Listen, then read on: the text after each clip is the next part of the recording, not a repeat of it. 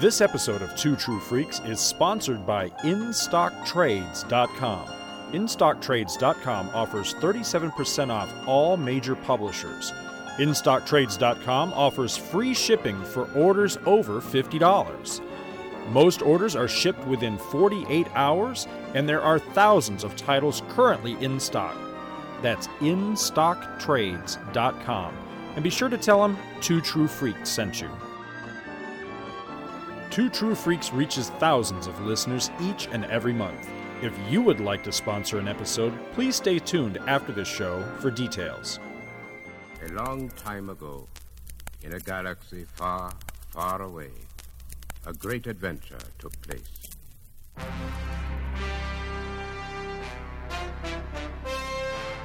I'm going to regret this.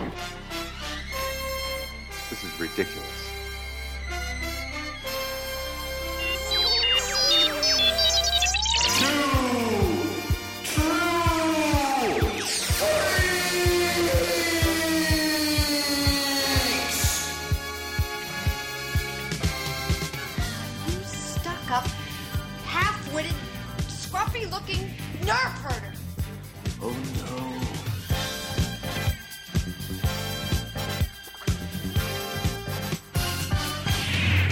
Don't be alarmed. It's only a laser sword fight. Star Tours announces the boarding of the Endor Express, non-stop star speeder service to the moon of Endor. All passengers, please prepare for immediate boarding. No! Cannot get your ship out. Lando Calrissian is a positive role model in the realm of science fiction fans. Fuck Lando Calrissian. And now, together by live simulation via the internet, Scott Gardner and Chris Honeywell. We would be honored if you would join us. Hello, everybody. Welcome to Star Wars Monthly Monday number 22. I'm Chris Honeywell, and this month Scott Gardner is off in Florida job hunting. Um, I'm a little behind on the next episode of Star Wars Monthly Monday, so in the spirit of laziness, I have hacked together the audio portions of our two Dragon Con panels that we did last year. Uh, one was a Clone Wars panel, and one was uh, an adults theme panel. I'm sure you've heard us talk about them a bunch of times, and we've had YouTube videos of them up. But I thought a lot of people probably haven't, you know, watch the whole YouTube videos. They're, you know, they're an hour long, and a lot of people don't like to sit and stare at their computer screen or, or have them running. So I figured it'd be good to put them in podcast form, all together in one spot. So we'll start out with the uh, Clone Wars panel, which is child friendly, and then we'll move to the adult themes panel, which is definitely not family friendly. So, um, you know, Dragon Con 2010 is coming up and about a month away from when this would be on. So, um, enjoy. There was a lot of fun stuff happening, especially in the adult adult one. Um, and the first one, of course, is when we uh, first met uh, George Krstic, the Clone Wars writer. So that one's very interesting, also. So, without further ado, It is. It's time. A, the Death Star is in range now. Death Star. Oh, all right. Nice point. Come on in, everybody. Keep coming in. You're the expert. We're going to try to get started here. We got a rowdy group of panelists up here today, and I'm going to let um, them introduce themselves. I'm Todd. I don't know. Anybody go to the Mr. Star Wars thing last night? Anybody? Yeah, a few. Well, I'm the crusty old man, by the way. So that was me. So just so you know, I'm out of mask today. I think I got gypped. I think I had second, but that's me. But anyway, um, uh, we're here to have fun today. Maybe learn a little bit, and we got a special surprise at the end, maybe. Um, and we're going to talk about. But uh, let the panelists go ahead and introduce themselves, and we'll go down through there. Oh, me first. Okay. Yeah. Hi, I'm Scott Gardner. I'm the co-host of the Two True Freaks podcast. Where on the first Monday of every month we talk Star Wars, and we specifically cover the Clone Wars series. We're experts in air quotes because we do it very much off the cuff with not a lot of research or anything. We just kind of watch the show and then breeze through it. So.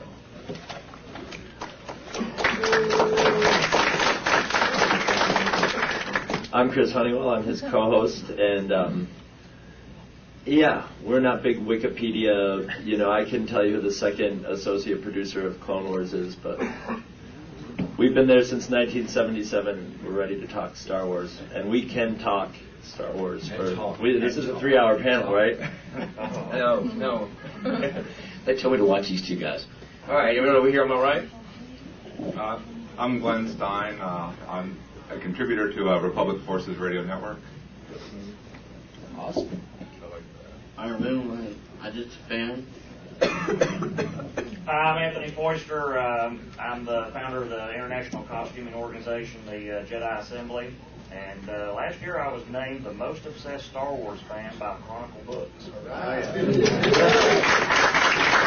Who's the second associate producer of Clone Wars? but, I,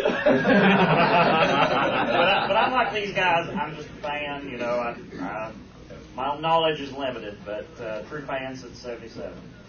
Yeah, that's the whole thing. Everybody on this panel is just like you guys, so y'all may know more than some of these guys. actually. Absolutely. So this is a we're going to try to bounce it back and forth too, uh, tell what you don't like, what you do like, and all that. Uh, but uh, I guess we can let these guys kind of get a overview, or you want to start with a question? How y'all guys want to handle it? I would like to know if anyone in the room has vegetables to throw. oh, no. All right, security. All right. Hey, move these guys to the back. Um, take question. Okay. Anybody got a question that maybe one of these guys can answer? Question. Meaning of life. Meaning of life. No, wrong. 42. Wrong. Crossing the screens.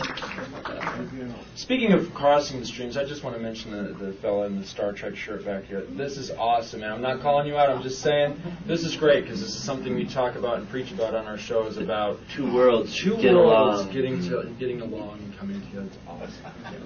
Right. My question is basically, when is the first season of uh, Clone Wars coming out on DVD? I think it's November. First Tuesday in November. November 3rd is what we're told, which is my birthday, so happy birthday, man. yeah. Yes, exactly. 11.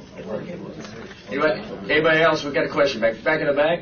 Um, well, uh, what what's coming up with the Clone Wars? I I have no idea. I'm kind of out of the loop. I haven't had internet access for about two months. Ooh, boy, we You we take a, we have a three-hour show to catch you up. Sending him to triage. We, we need to get him. Have you seen one of the flyers, The Rise of the Bounty Hunters? You have one. Okay, good. But what do you guys? October 2nd, it starts, according to this. I went to uh, to Star Wars weekends. Anybody ever been to Star Wars weekends here? Oh, awesome, awesome. And they had the uh, there was the Clone Wars TV thing, and Ahsoka was there, and Obi Wan was there, and they showed a trailer, but they specifically asked you, please do not film this trailer or whatever. So I'll tell you what I remember, which is Obi Wan is getting a girlfriend, and that looks very cool. Um, I a think that's sort of their they're they're making it look like that. I Yeah. Think, I think they're and especially have Anakin's quote where he specifically says that. But I think Yeah, it's that- the girl that that that that Obi Wan has met before. I'm not sure if it's the, the person that was uh, mentioned in the book. It may have come out of the D-Block because he did have a girlfriend at one point one. Right. He had a past relationship a very long time ago, and he was very, I, I guess, separated. But you know, unlike uh, Anakin, who is not uh, into that. He wants to The scene they show is very funny, where they show several scenes of Obi Wan and her talking, and you can tell that there's a definite sexual tension oh, between them, and something you know, there's sparks flying and all.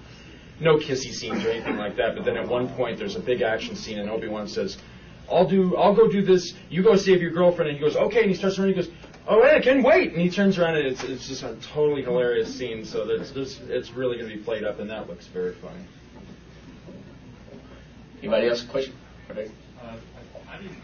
I don't know if I. I I don't actually read any of the extended universe. So uh, is the, the episode in last season? The, is that the first time that Cad Bane has ever been seen? To my knowledge. Yeah, I think so. Yeah. To my knowledge, I just got caught up through. I'm for the show. I'm reading through the extended universe, and I'm up through at this point um, through Revenge of the Sith and I'm working on Order 66. I'm I'm trying to get up to speed as quickly as possible, and I'm finding that I'm really having to keep my very anal retentive.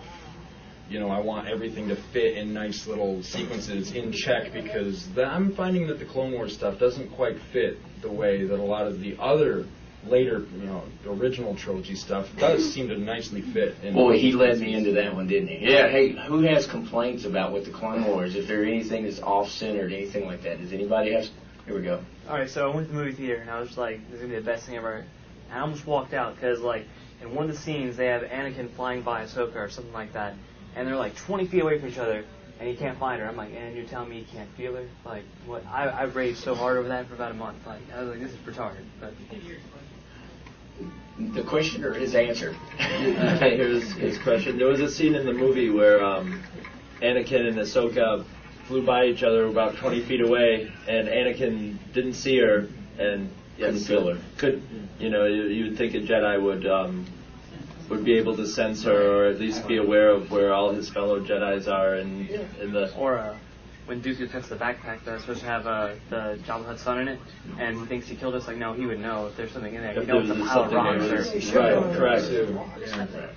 Yeah, well, there's the willing suspension of disbelief. But then yet I still watch it. So. No, disbelief is that he would be able to. Yes, sense that yes. Rotta the Hutt was there. Well, another thing, and you were talking about the Clone Wars movie, uh, that just completely, I was like, what the heck is this? Is, is the Truman Capote Jabba the Hutt's uncle? uh, Ziro the Hutt. I think that's annoying, but at least it's consistent with George Lucas as of late. You know, there has to be at least one character that everybody's going to absolutely hate. I think he's doing it on purpose, actually. I think. And he's grown on me since then, so. Yes, sir, right here in front.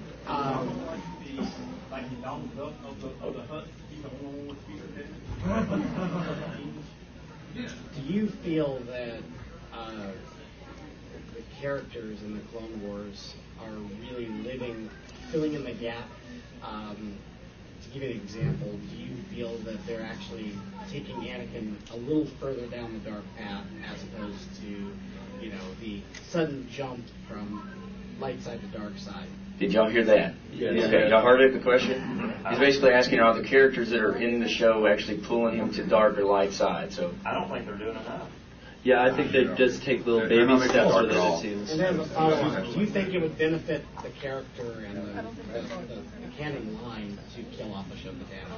Oh, yes. Absolutely. Well, that, eventually she's going to be killed if, if, if unless somehow she escaped like Obi Wan. Not killing her is a major, major cop out. Yeah, she just say, well, my daughter's favorite character is Ahsoka Tano. and Well, my- lots of people have their favorite character, and their favorite character dies. Like uh, you, you've seen the Harry Potter, you know, Dumbledore died. Oh. And if you don't know, too bad. In the back of the room? Yes, sir. And Kit Fisto died too, you know. He's definitely less He's, whiny he's, uh, Anakin's less whiny now. He's a better actor. He's drawn better. Well, I, to go back to your point about uh, Anakin being dark, um, I cannot remember for the life of me who it was I saw recently in an interview saying they're specifically staying away from that. They're very much approaching this as good Anakin Skywalker. So we may see little teases, and I just rewatched the series before this, and there was one episode where he said a complete Darth Vader line, but in a, to- a different tone. So it was a nice little aside. You can see he's headed there, and we all know it. So they're not really going to play to that as much as they did with the tr- the prequel movies. This is very much, you know, this generation's Luke Skywalker. So it makes I think when you watch this and he's very heroic, and then you go back and you rewatch Revenge of the Sith. Every time you do that, it makes that transition that more jarring and that more like, oh, don't do it, don't do it.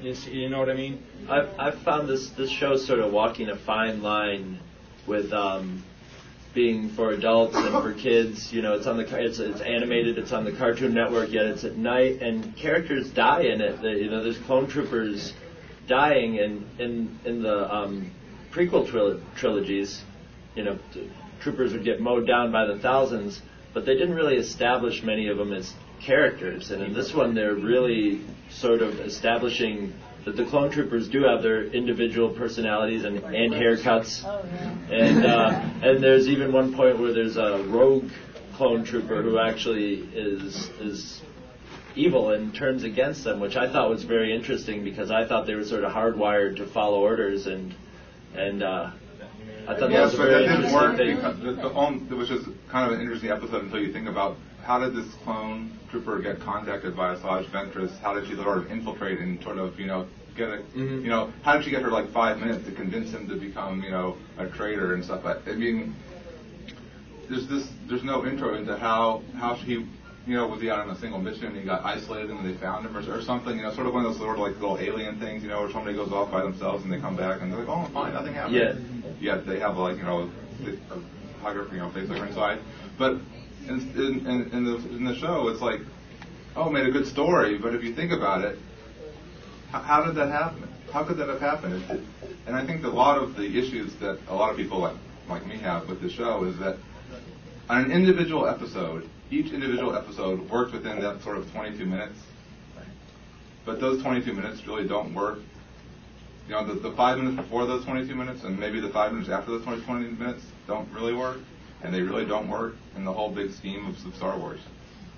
I, the universe or the I Clone like Wars. I like sort of having some of that stuff vague so that we have stuff to sit around and talk about like you know maybe a clone trooper since Vague they're is programmed they can be reprogrammed a little easier.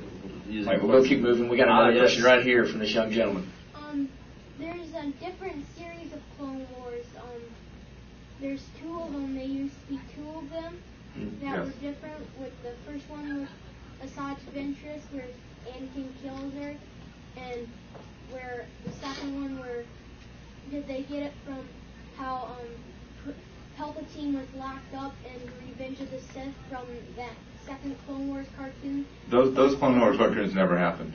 That's the, I believe that's the official. Uh, that's sort of the official uh, opinion now is that, that the uh, those didn't happen. They were sort of a uh, a sort of a child's perspective of what may have happened. Where'd you hear that? Yeah. Other places. I've, I've heard, I've heard a similar thing to what Lynn's saying, that it was actually supposedly non-canon, even though it leads up to episode three at the very end of the micro series. Because the micro series conflicted with uh, Labyrinth of Evil. Oh, yeah, there was but but did you did you enjoy the micro series? So I, I thought it was a little darker, you know. I think the key is, is it seems like George is trying to bring in the next generation, and they're not thinking about it. They're enjoying the cartoon. So at this point, I mean, you know, we'll just keep moving on. We've got another question. Um, do you question the level of canon of the current Clone Wars? Because I, I know I know it's T level canon, but it just doesn't seem like the past several seasons actually fits between the time frame of episode two and three. And um, like things like does Ahsoka actually exist in the whole Star Wars scheme of things? Just do you question the level of canon? of I can't hear you. Well, in episode two, where Obi Wan, oh, sorry, when Obi Wan talks to Yoda in front of the younglings, there is the same species as Ahsoka in part of the younglings, so she could could exist in canon. The question is, what is canon? Canon is anything that was on film or in print with the Lucasfilm logo on it. That's my stance on it, and it offends me personally that George has tried to back off on a lot of that stuff. Who here remembers the Star Wars Holiday Special? When No. it aired? It never happened. I don't care what George says. I was in front of the television set in 1978. It happened. I wish it didn't. I have, I one of the old VCRs, of the, the monster ones. I take, you know, what popped up. And I waited the whole damn day for that show to come on and to tape it. Keep it. So, it did. Sir, the gentleman in blue. Yeah. Um, Lost your question? Uh, Did you pressure him to make it maybe 45 minutes to an hour? We, we don't But yeah, we, I wish we had that control. We're just fans like you. We'd make it two hours, you know. I mean, yeah, yeah. I, I agree that I think that they would do better to have two part Yeah. episodes and not single arc, or not two story arc, two you know episode arcs. Have a two part episode. They need to do that. Yeah, instead of it Don't ending, they do it good often anyway? it looks like an 18 no, they do, episode. No, they yeah. do they do arcs that are single episodes that are you know like the Ryloth trilogy with three episodes, but and those were very closely connected. But like the Dooku captured and the one after that, The malevolent. there was a you know it ended. They you know had sort of escaped. They got away. The benevolent, the uh, the malevolence ones, the uh, The droid one. the droid ones. You know they're, conne- they're connected, but they don't really end with like a cliffhanger. Each episode Yeah. would work on its own. The Blue Shadow Virus is a big one. It sort of ends, and then you have the Mystery of a Thousand Moons, which you know you could have had the whole, not even had that episode at all. The Mystery of a Thousand Moons. You would have had a closed story in the first episode. So I did like seeing the Angel of, of Iego. Yes, sir. Oh, we- wait a right here. Use it. Speaking of like the kind of reconciliation of things, the um, Star Star Wars Dark Horse comic line Republic was also basically took the years of the Clone Wars and kind of did all that and had the transition. And it's kind of interesting to see in the cartoon that they they draw from stuff, but they also don't um, always match up. Like how Anakin gets the scar. I guess in the macro, in the micro series, there it was Ventress that uh, gave it to him, but in a totally different uh, way than um, than he got it in the comics. He actually bought her in the comics on Coruscant, and he drops her off. In the comics, actually went through a great, great effort to have him be a hero, but also to have these choices where you could see him making hard decisions, which was also being in, behind the scenes manipulated by Palpatine. They put him in situations where he'd be forced to make these hard decisions, so he was just getting in the nature of making these. And that, I think, is what we're not seeing in the Clone Wars cartoon is so much as the Palpatine forcing Anakin to make tough choices. And it is not one choice that's making him dark, but it's the it's just the, the, It's a series of where he's bearing all this responsibility. Everyone is like turning to him as like you are just this awesome guy. You can carry us through this, and he's got to make. And so, what do you guys feel about, or are you guys even familiar with that Dark Horse comic line, which I thought was actually very well done? It's probably one of the better Star Wars comic lines that have ever been done. And they introduced a lot of the Jedi, and they kind of introduced a slew of uh, more more of the back history and the kind of the underbelly of, of the kind of the universe as a whole that was going on. Well, I think with the comics, a lot of times the comics are not aimed as much as the wi- at the wide pop culture as comics readers, and the comics readers who are reading Star Wars comics are the ones very, you know, we know a lot about it, and we're really looking for a serious story. So I think the comics are a lot of times more serious, more actually Focused. better focused and better plotted out than say a TV show. But a TV show has got to appeal to a wider audience and Which would you say would carry more? Because when they conflict, which would you say would carry more canon weight? Yeah, It's up to you. Unfortunately, I think the TV because show would. George, a lot of people think that because George is involved much more directly with the TV show, that's the TV show. But I say you really should just decide on your own mind. And Absolutely. Of course, Sure, if gonna we took everybody in here, we'd all have our own story. We'd all go a different way. And why not? way. So we'd all take it a different direction. So I mean, that's the key. And like I said, I think the cartoon series, just in my opinion, is bringing a whole new breed from our our kids into it. And if that's what he's doing, he's doing a good job at it, in my opinion. So just uh, I had a young man over here first, and then I got one in the back next. Um, in the Star Wars, the Clone Wars movie, you saw Rotta the Hutt, um, Jabba's son. Is that the last time you're ever going to see him? Or, uh, I don't know. I think that there's they're purposely setting up several characters because one thing I think that George is very very good at is winding us up. He knows the things that are going to pique our curiosity, stick in our craw, that sort of thing, and he's given us Ahsoka that we're going to wonder about for years. What where's What- Ahsoka? hey, going? what happened to? Ahsoka? What happened to Ro- uh, Rod? Keep Rod? Keep. I, I can't ever get the kid's name right. And there's a couple other characters like that that you know are in the original Jar Jar, you know, in the in the prequels, not in the original. So there's a lot of speculation. I think that's done purposely to keep us interested. You know, we, we might focus on a particular. Do you character. think George does pre-planning? I think he does very much. Like, like he certainly didn't know that Luke and Leia were, were brother and sister in, in 1977. Well, I'll tell, I'll, I'll tell you this Or about Darth Vader was Luke's father. I can pretty much guarantee you that. I, I mean, he might have known that, but Here's here's my only piece of insider Star Wars information I ever got is year uh, probably it was about 1994. Um, I was in San Francisco talking to a guy who was good friends with Marcia Lucas, and he was telling me, well, she was over at the house and she was complaining about how, you know, George was doing this, and, and she told him, well, he's planning on doing three more Star Wars movies, and he's crazy because he's going to write and direct all of them. So that was in 1994. So six years, la- you know, he and even before that, he must have been thinking about it. She said he got out his old notebook and he's he's writing the scripts himself and he's going to direct it. And I thought that's a bad well, I have to say that wasn't really inside information because um, I was I was looking back. Oh, well, I was looking back at like an old issue of uh, the Lucasfilm Fan Club magazine. Mhm. Um, and I believe I was looking at a 1993 issue was the earliest one that I could find. Oh.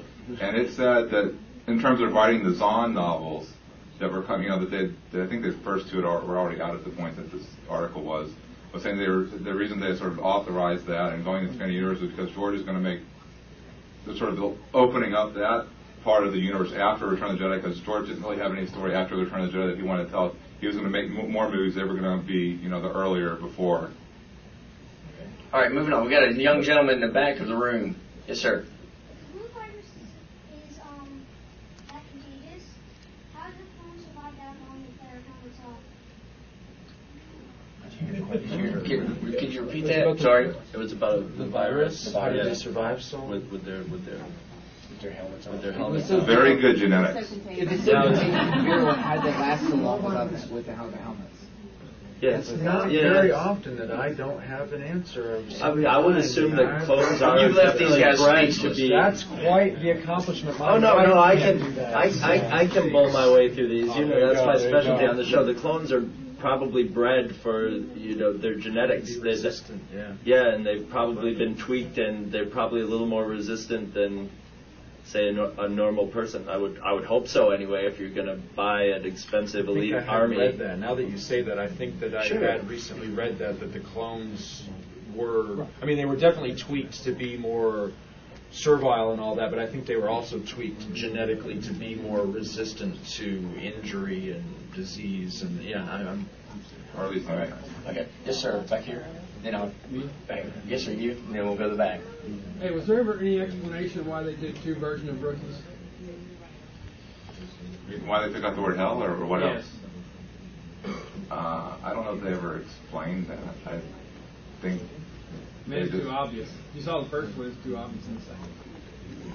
I don't know why. I, I need to watch. I, I actually have a recorded copy of the first of, that should have hell in it, but I haven't ever gone back and tried to They compare. them. changed it. They took hell out, and, the, and the, they did two versions of it. I know that I know that the hell was taken out, I believe, twice, wasn't it? But I, I haven't gone back to ever look. Okay. Back of the room. Yes, sir. Um, season two, there was one rumor on the internet that Mark Hamill was doing your voice actor. I hope so. I hope so too. I, I could totally see it. I mean, that's the main thing he's done since Luke Skywalker is voice acting, and uh, He's very good at he's it too. excellent at it. Anyway, every, everybody here seen uh, Return of the Joker, Batman Beyond Return of the Joker? Phenomenal, phenomenal job by him. And uh, yeah, Well, I, even I in the so. even in the new Arkham Asylum Batman game, he does. Oh, is he back as the Joker? Yeah. Oh, excellent. Oh, okay. What I can I I think he's so good. I, I've seen his name in the credits of uh, the Metalocalypse show. I can't tell which character. I've been watching the show trying to figure out who's Mark Hamill, and I cannot I cannot pick out his voice. So that's a testament to his voice acting. Two questions. One, do you think we'll ever get to see KD-1, the shipyard that builds the Star Destroyers? And the second question, the only thing I, I kind of upset with George Lucas was in Star Wars 3, when Padme dies with babies, and then and Return of the Jedi, Luke is talking to Leia about his mother. That doesn't have anything to do with the Clone Wars. No, I know. know. I'm just it's just that was something. Yes, George is very bad at Long consistency. time. The thing is, the, the Leia thing, that's a really easy explanation because it's not like at that time she thinks that Vader's her father, Right. or that she was adopted. She's Well, I think the way Luke asked the question is that your real mother, not the mother that she's had. I think that he, he's he's implying that she knows that she's adopted in But that if I question. said, would you, do you remember your mother, your real mother? You'd be like, yeah, I remember my real mother. I mean, why wouldn't I? It's not? like, why would you? I would say, what do you mean, real mother? Yeah, yes. I would think would be my Yes. my thing if I didn't, if I, I mean, why would you say real mother? Your mo- what, your mother, real mother. If I knew who my, if I, I mean, I know who my mother is. If you're saying that's not, I mean, All right, why we're going to move on. Here we go. Yes, ma'am, right here. Wanted to add, uh, Mark Hamill plays um, one of the senators on the law. Oh, okay. Sorry. No, Oh, that's I, excellent. I've No, been wanting to know for a long time. Thank you. Yes, sir, in the back. question has been bugging me for a long time. In the movie, um, Anakin and Ahsoka steal that freighter and crash it on Tatooine, and then you see it later in another episode. I've got a better question for you. Why do they keep using a stupid Yeah. tramp freighter to get around the, the galaxy? I, I hate that. And shit. why do they always end up on Tatooine? We're, we're, Yes. He and I are just, uh, you know, there's This is a eight running million, gag on our million show. ga- Is Palpatine planets. like sending There have Anakin to been Tatooine? seven movies, I six guess of so. which they've been on It's the Tatooine. force. It's fate. You know how it is. I, I guess, yeah. Yes, ma'am, right here. Um, I just want to say how I am so amazed about how they're they slowly introduce a lot of social concepts in this show. I mean, Mhm. like the question Amen. of humanity with the Clone Wars, uh, the episode where the two clone troopers find the little girl on Ryloth. That's a mirror image of what's going on in Darfur right now, and it's just slowly introducing children to these great global issues. And I, I just want to say I find that so amazing. And that's one reason why I love watching the show. I, I know that there's a lot of uh, a lot of criticism about the show. I know there's a lot of continuity issues. Believe me, I'm Mr. He can attest to this. I'm Mr. Continuity. The thing going on with Superman, if anybody reads Superman right now, what's going on with that? There's a driving me sleepover stuff like that. However, it's things like this. You gotta, and and I'm not trying to be a hypocrite because I'm that guy, right? But you've got to kind of see past that to see what they're trying to do with the show because they're trying to entertain in 22 minutes, but they're also trying to do little things like that. I love that episode. Oh, yes. But the other episode I love, although it's not the most entertaining episode, I like the seeds it planted, is the one with the traitorous uh, clone. Because you called him evil, which I find very weird because I took it completely the opposite. I feel for that guy. These guys are slaves. They are. They Yes. have been bred to serve one purpose, to die for the Republic, and they're not expected to have lives or rights or anything. I find that as the good guy's side, whoa, Little what? sketchy, I mean. Anakin was a slave. You would think him, of all people, would go, this ain't right somehow. I think that's going to come to a Yeah. head later on, and I can't wait for it. I have a question. Before episode two came out, or you knew about episode two, who thought the Clone Wars had the clones on the side of the Republic? Did anybody really? No, think yeah, that no, was- yeah, no, I didn't either. That really should be called the Droid Wars, I think. Yeah. Yes, sir. Star Trek man. Um, yeah, it's, well, I think like we see now the clones, you know, it's later on. I mean, both both catching the engineer, but it's man are really you know maniacal crazy man. So, you know, that, in, in my mind, I don't really see a good versus bad. I see, Right. You know, one guy using both sides. At, at that Oh, point, at that point in the timeline, Palpatine's got his fingers in all different sides, and everything's so. And you're sort of seeing the Jedi on their decline, where they they're not at the peak of where they used to be. I just have uh, one other thing just to go off the uh, sort of social commentary, which I really like. Like overall, the series I'm not a big fan of, but I really like to see the little minutes into, you know, uh, like social commentary. Like the one, which is probably my favorite episode of, of at least the series, is the the George Takei uh, uh, guest guest appearance, where the little Murray guys are like, uh, like Oh, past the stride. Uh-huh. And, uh, I didn't really see that, and it's very huge. You know, it's like, you know, oh, you're always such a fighting guy, but there's no person like, well, that's great. I would just say, if you haven't read it, read the uh, novelization of Revenge of the Sith, and you will see that Emperor Palpatine was a total SOB, and the plotting and planning to get Anakin, he totally manipulated and steered that guy, and that does not come across in the filmed version, but the book is speaking right to what you were talking about. Sure, right here in the green. Yeah, uh, I was like talking, you guys were talking about the uh, the clones, like how they uh, go off on their own. Like in the you read the Public Commando novels. I'm reading Order Yeah, 66. those, man. those are awesome. pretty- yeah. That's like what they all go about, like how one of them wants to be with like a girl or something like that. How it's not. But uh, yeah, I, was, I heard this theory. Someone told me that um, what was that Palpatine learned from Plagueis how to create life. And you know, I'm talking about the Shmi Skywalker. What do you think about that?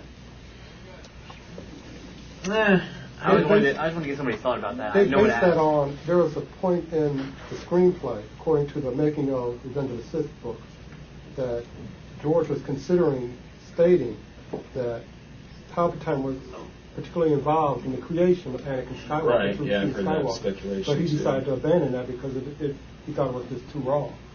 And the expanded universe picked up on it in different different incarnations.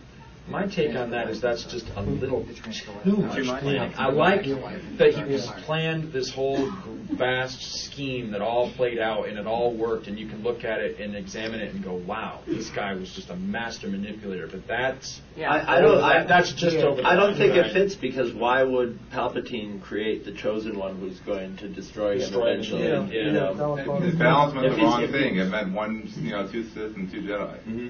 That was pretty balanced, if you ask me. Right? Just have the one Sith. that's Oh, more that- powerful. that's right. Like nine essential vitamins and iron. myself. Well, Yes, sir, he- ready? wait, he did run back. I was gonna say, speaking of hard contact and the other ones, um, in in the expanded novels with the clone troopers, especially the deviant clone troopers, you want to call them deviant ones, they take the Mando culture and the Mandalorians who trained them gave them that to give them some identity because the Republic considered them slaves. The Mandalorians realized that and, and tried to give them the Mando identity, give them the, the Mando culture, the Mando the words, give them a language, give them. Uh, do you think they're going to play that up at all in the clone troops? Because I No, really they are in the trailer I saw at Disney. Um, the Mandalorians walk into the room. I want to Three see or that. four or five. There's like a, That's a what bunch of them see. walk into the room, and it was like the holy cow So it's gonna be of, there? of the episode. It was it was mind blowing, and They're going to be everybody went Mandalorians. nuts. So I think that there aren't going to be Mandalorians, but the question is that oh, are we going to see Mandalorians on the side of the Republic? Well, and I think the side of that so clones. far, No. I don't think that's going to happen. I think that. I th- does anybody know what actually is sort of going to happen that's made Karen Traviss quit? What? She quit. What? What, She what, quit what writing, you're yeah. going to see in the Clone Wars is you're going to see George's version of Mandalorians. You're not going to see Karen Traviss's ah. and what's been written Right. version of Mandalorians. So it's it's actually going to be a completely different take. There's going to be some elements of what we know of as Mandalorians, but it's going to be a very minor elements. The the actual chief group of Mandalorians is called the New Mandalorians, which is actually a pacifist Yeah. Group of Mandalorians. I had to pause there for a minute to get it out of my mouth. but you will see a, two, uh, some two smaller factions of Mandalorians, or, or probably the chief one. If you actually stop the the the uh, promo they put at SDCC and probably Disney, you will see a Death Watch The- sign. You're talking about San Diego? Yeah. Yeah, that, is the different. same, that is the same one. If That's the anybody's same seen one. the San Diego trailer, that's the trailer I Those saw. Mandos No, they're Watch different. Mandos. Death They are They're, different. they're, there, there's a lot of stuff in similar, similar, but there were differences. Did they edit some stuff? Because I audio recorded it, but I did not video record it. But I thought they were. I, I'm not arguing. I'm just Right. asking. No, no, there, I'm, I'm 100% sure there were some differences, but there's a lot in common. All right, we're going to go back here. The man in blue has been waiting on for a while, and we'll go to the man in white. So. Uh, well, a question. Um, you know, um, uh, uh, Sidious uses Dooku and, and Grievous for his general. You know, and and I, what what I was thinking was, does he does he let them know, or are, are they knowledgeable that that basically um, Sidious is in control of both the clones? And Grievous definitely isn't, and I'm not really sure about Dooku. I wondered about that myself. Dooku in the novelization was he did know, which I had major problems with. But I have some other issues with that novelization as well. But I was shocked to find that out in the novelization. I wouldn't think- for Re- yeah. uh, Revenge of the Sith that he for Revenge of the Sith that Dooku did know that uh, Palpatine was Darth. But of course, it's not clear if it's you know if he knows that Revenge of the Sith, when did he actually find out? So, well, it just but seems like they're going through a lot of hard work for nothing. You know, when I mean, I don't know. It just, I mean, it, it's an inter- interesting dynamic. But, um, right, the question would be is what what does know. Dooku think he's going to get out of it? Which is you know explored in the in the novels and the books. That he thinks there's going to be a sort of big Sith army and stuff. But um, Well, you know that's really not right, and I thought, well, that's not really nothing's really come out. It's very unclear um, what the separatists are after. is, my biggest issue. Uh, one of the issues I have because I'm at, at Disney um, before the trailer for the season two. You know, Ahsoka came out and talked about here are the you know, the, you know these are the uh, separatists. They're the bad guys and they want to take over the galaxy. And I'm like, I just thought they wanted free trade. When, did- when did they when, and, you know when did they start trying to take over the galaxy and have all these weapons, weapons of mass destruction and all this stuff? I mean, Palpatine. I mean, Palpatine doesn't want the Republic wiped out. Why is he having the whole galaxy wiped out? Why is he having them do that? See, Dooku knowing would explain his sudden outrage right at the very end when when um, Palpatine orders Anakin to kill him. Dooku Yeah. is surprised, and you would think that Dooku would think, "Wait a minute, I thought I was I thought we were supposed to bring him with us and start this new That- Sith Empire." There's actually a line in the comic adaptation that's probably from the novelization and maybe the script that they gave him at some time where Du- you know Dooku looks at the Emperor and says, "Well, what this is this isn't what you said was going to Yeah. happen, or why why are you doing this?" I so, think he knew, but I didn't think he understood the whole plan. I They think also he was say repeatedly in the animated series concerning Dooku and Asajj Ventress that Asajj is never revealed exactly that she's studying to be a Sith under Dooku. No, she was denied by him in one of the novels, but then there's another novel that, and I think even in the show, she, she he has said referred to her as his apprentice, so Yeah, there but he is an said, but he inconsistency said there. also that he can't reveal that fact to to Sidious, or he'll kill both of them. Right. Yes, sir. Yeah, okay. You're. Uh, I actually want to agree with what you said a few minutes ago that at the end of three, the Force is balanced because there are two, Yes. two Jedi. That's fantastic comedic irony. However, George Lucas himself has said in interviews flatly that Vader fulfills the prophecy of balance of the Force when he kills the Emperor at the end of Return of the Jedi, which doesn't make sense to me. Hey, but that's what he says. I think that is the force is balanced at that point because Luke, although he is a Jedi and conceivably the sole remaining Jedi, he's a clean slate. I mean, he really hasn't gone through like the academy and all this stuff. I mean, Right. which I know is a nitpick for a lot of people. Is like, you know, we see this academy in the prequels, but then Luke spends you know 20 minutes on Dagobah and, uh, and Empire, and how does he get Jedi out of that? I think that that's calculated. I think that I've- he's supposed to be. I've always had the theory that at, at, at Luke is almost more of a pure Jedi. Right. I think um, when you see the, the the prequel trilogy, you're seeing the Jedi when they've gotten to a point of almost bureaucracy and Right. where they're almost relying more on science than metaphysics. I And and that's sort of their downfall Corrupt. is they They're ta- corrupt that by they're corrupt and they take they uh, just as the um, Dooku says it, or not Dooku but the, the Emperor says it.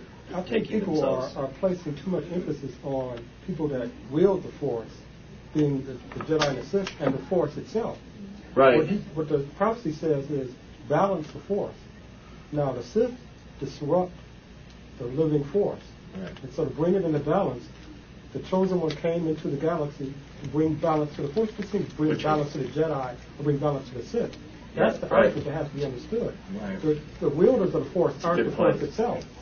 It's everything that has life in the galaxy is the Force, a representative of the Force. The tree And, and the rock. and an Yeah, interesting thing is, I notice on here it says this Cad Bane, his gear is specifically designed to counteract the Force, which you know, there's that's a that's a strange thing. You know, that there's a, a, a sort of in the um, original trilogy, the Force was metaphysics. It was you know it had its resonance in all sorts of religions beyond the physical and episode one just started the whole midichlorians and the force being a physical thing that could be physically altered rather than something done mentally Well, you have you have creatures that have like resistance of the taozin taozin scale. Right. in Some of the expanded universe allows you to mask yourself. So you Right. theory could use living creatures like the Yasmari, however you pronounce it, Yeah. the vornskrs and the taozin, and all of these, incorporate them in technology to give you an advantage against Mhm. the Cordis, phrik, and what's the other one now? Man, we've got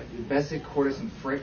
Is the alloys that can deflect lightsabers and just I mean, so you Oh, can in theory use nature combat, combine it with technology to create a resistance, but you're not going to be able to stop the Jedi. I mean, You- ulti- you ultimately, mentioned- the Force can crush Yeah. you. You mentioned okay, Cad Bane. How many in, how, how many in here like Cad Bane? Awesome. Uh, what do the what do the kids think? Because I mean, Oh, my kids love Ken. I mean, I have a hate to say he's five-year-old. a bad guy, but- I have a five-year-old. Kids love him. I see, I see the Clone Wars through my son's eyes now. Mhm. and yesterday in the Mr. Star, not Star Wars, but the Star Wars costume contest, there's Cad Bane. I'm like a five-year-old. I'm like, oh, there's Cad Bane. yeah. Mr. Cad Bane, can I have my picture made with you? yes, sir. Well, I- on the back on the, the balance thing, I mean, Yoda at the end of the novelization, it was kind of touched on the movie, but in the novelization, he realizes that he was almost the pinnacle of that just stagnant corruption of the Jedi. Because and when uh, Qui Gon appears to him, Yoda didn't know the the disappearing come back as a Force spirit trick, and he learns it from Qui Gon. Right. And he's all like, "Wow, you know, teach me." And if you notice in uh, five and six, Yoda approaches Luke nothing like he approaches any other student in the in the prequel movies. He, his teaching style is totally different. because he had fallen by that point. He'd had a great fall, and with that kind of thing comes humility. Yeah. And he, he realized, you know, I, I think he had 20 years basically to look and re-examine what happened. You know, I went from living in this cool, you know, mushroom building to now I'm living in the swamp, and what? How did I get here? Well, he's also just teaching one person instead of a Right. whole classroom, so he could really focus on Luke's psyche and work Yeah. it in that direction. But in episode three, I think the only true statement that Palpatine makes, like the only full truthful statement he makes is in the end when he talks to Yoda. He says, "Your arrogance blinds you." I think it's the only time he's not really lying. He's not. I think he's dead on honest Right. to Mhm. Yoda. It's like, yeah, you were you were so arrogant, it's easy to un- undermine the entire. Because that was what the Clone Wars was. Was just we're going to have these instituted conflicts. So I'm going to take your numbers from tens of thousands to a hundred, and then I'm going to wipe you out like it's a joke. That was it. That was the entire. And reason. hello, I'm right here in front of you. You voted for me. It was a joke. It was a joke. By the end of episode three, he was laughing, laughing, He was laughing, having a ball. happy. Yeah, he'd he'd waited all those years for that particular moment when he could chuck those things at Yoda. He was having a riot. Yes, sir, in the white. Let me just add Yeah. to what he said because I, I totally agree with that. I mean, Yoda's had 800 years of making this stagnant Jedi that made that point in novelization. So at the same time, the, the Force is just totally out of whack now because the bad side is just gaining an immense amount of power secretly, and the good side is totally stagnant, taking babies away from families, total lack of emotion, Mm-hmm. and, and so it, it's just out of whack on a lot of levels. So yeah, Anakin could be restoring balance by number one. Ultimately, he destroys Palpatine. But even before that, kind of knocks Yoda off his pedestal. He has to start over, rethink things, and it's oh shoot, Obi Wan, we can't train these kids. We've got to have them have families first. It's a good point. Yes, sir. One of my, you were talking about the uh, clone troopers developing their own personalities and potentially going rogue, but then you also have Yoda instilling personality Yes. into these clones. He was encouraging them. Yes, Yeah, that's I, uh, yes, that's a good I point. found, I found that odd that Yoda was teaching these clones to have an individual function. and When they're cannon fodder. Yeah. At, at the same time, yeah. Yeah. It's kind of like, please step in front of me. Yes, sir. To add on to that, I think that's one of the most frustrating things about this, uh, all the different series, the novels, the books, and the cartoons and stuff. It's kind of the inconsistency of the characters. Um, you know, I don't think Yoda would have done that at that time. You know, and so that's that's is one of the frustrating things that have really come to light for me lately. Yes, sir. Star Trek. I just add that back on to the uh, you know, new Jedi versus the old Jedi. We got from more like a, a philosophy background because the new Jedi is almost like a Socratic one, it's you know inward looking and really you know always questioning, really uh, really deep going, like look to really know thyself Jedi. Where you know the, the old Jedi order is almost like the the sophist one. It's like hey we're right, uh, no questions allowed. Okay, that's it. Everything's good. Pay attention. Do your thing. Do your homework. They're, they're following a script. They have a they have a Yes. set structure, whereas Luke is very much fly by the seat of your pants and just learn it on the fly. I'm going to take a couple more comments here, and then I'm going to introduce somebody here that's uh, kind of important that I'd like to meet because I'm sure he's going to probably dislike me here in a minute, but I'm going to put him on the spot. So, uh, yes, sir. Um, to touch on what he said, uh, see, in Luke they've created this just brand new order that has all these different beliefs stuff. Created, recreated the Jedi Code and everything like that. But you can tell that he still had like he completely thought that he was right in this because even after changing things and allowing people to marry, he obviously thought that marriage and love didn't lead to the dark side because he gave a speech to his son that a Jedi must walk absolutely on the path of the light and they can't compromise. Doing so is path to the dark side. But yet that's what he does, or that's what he did when he created the new Jedi Order, completely compromised rules that that just were part of the old order. You were in the religion of Star Yeah. Wars. And yes, ma'am, you were next. Um, shit, what was I about to say? oh, um, I think a lot of it also, when it comes to balancing the Force between the old Jedi and the new Jedi, I think before, uh, or like before, like Yoda rethought his thoughts, I think everyone thought it was supposed to be a physical balance of numbers. Yeah.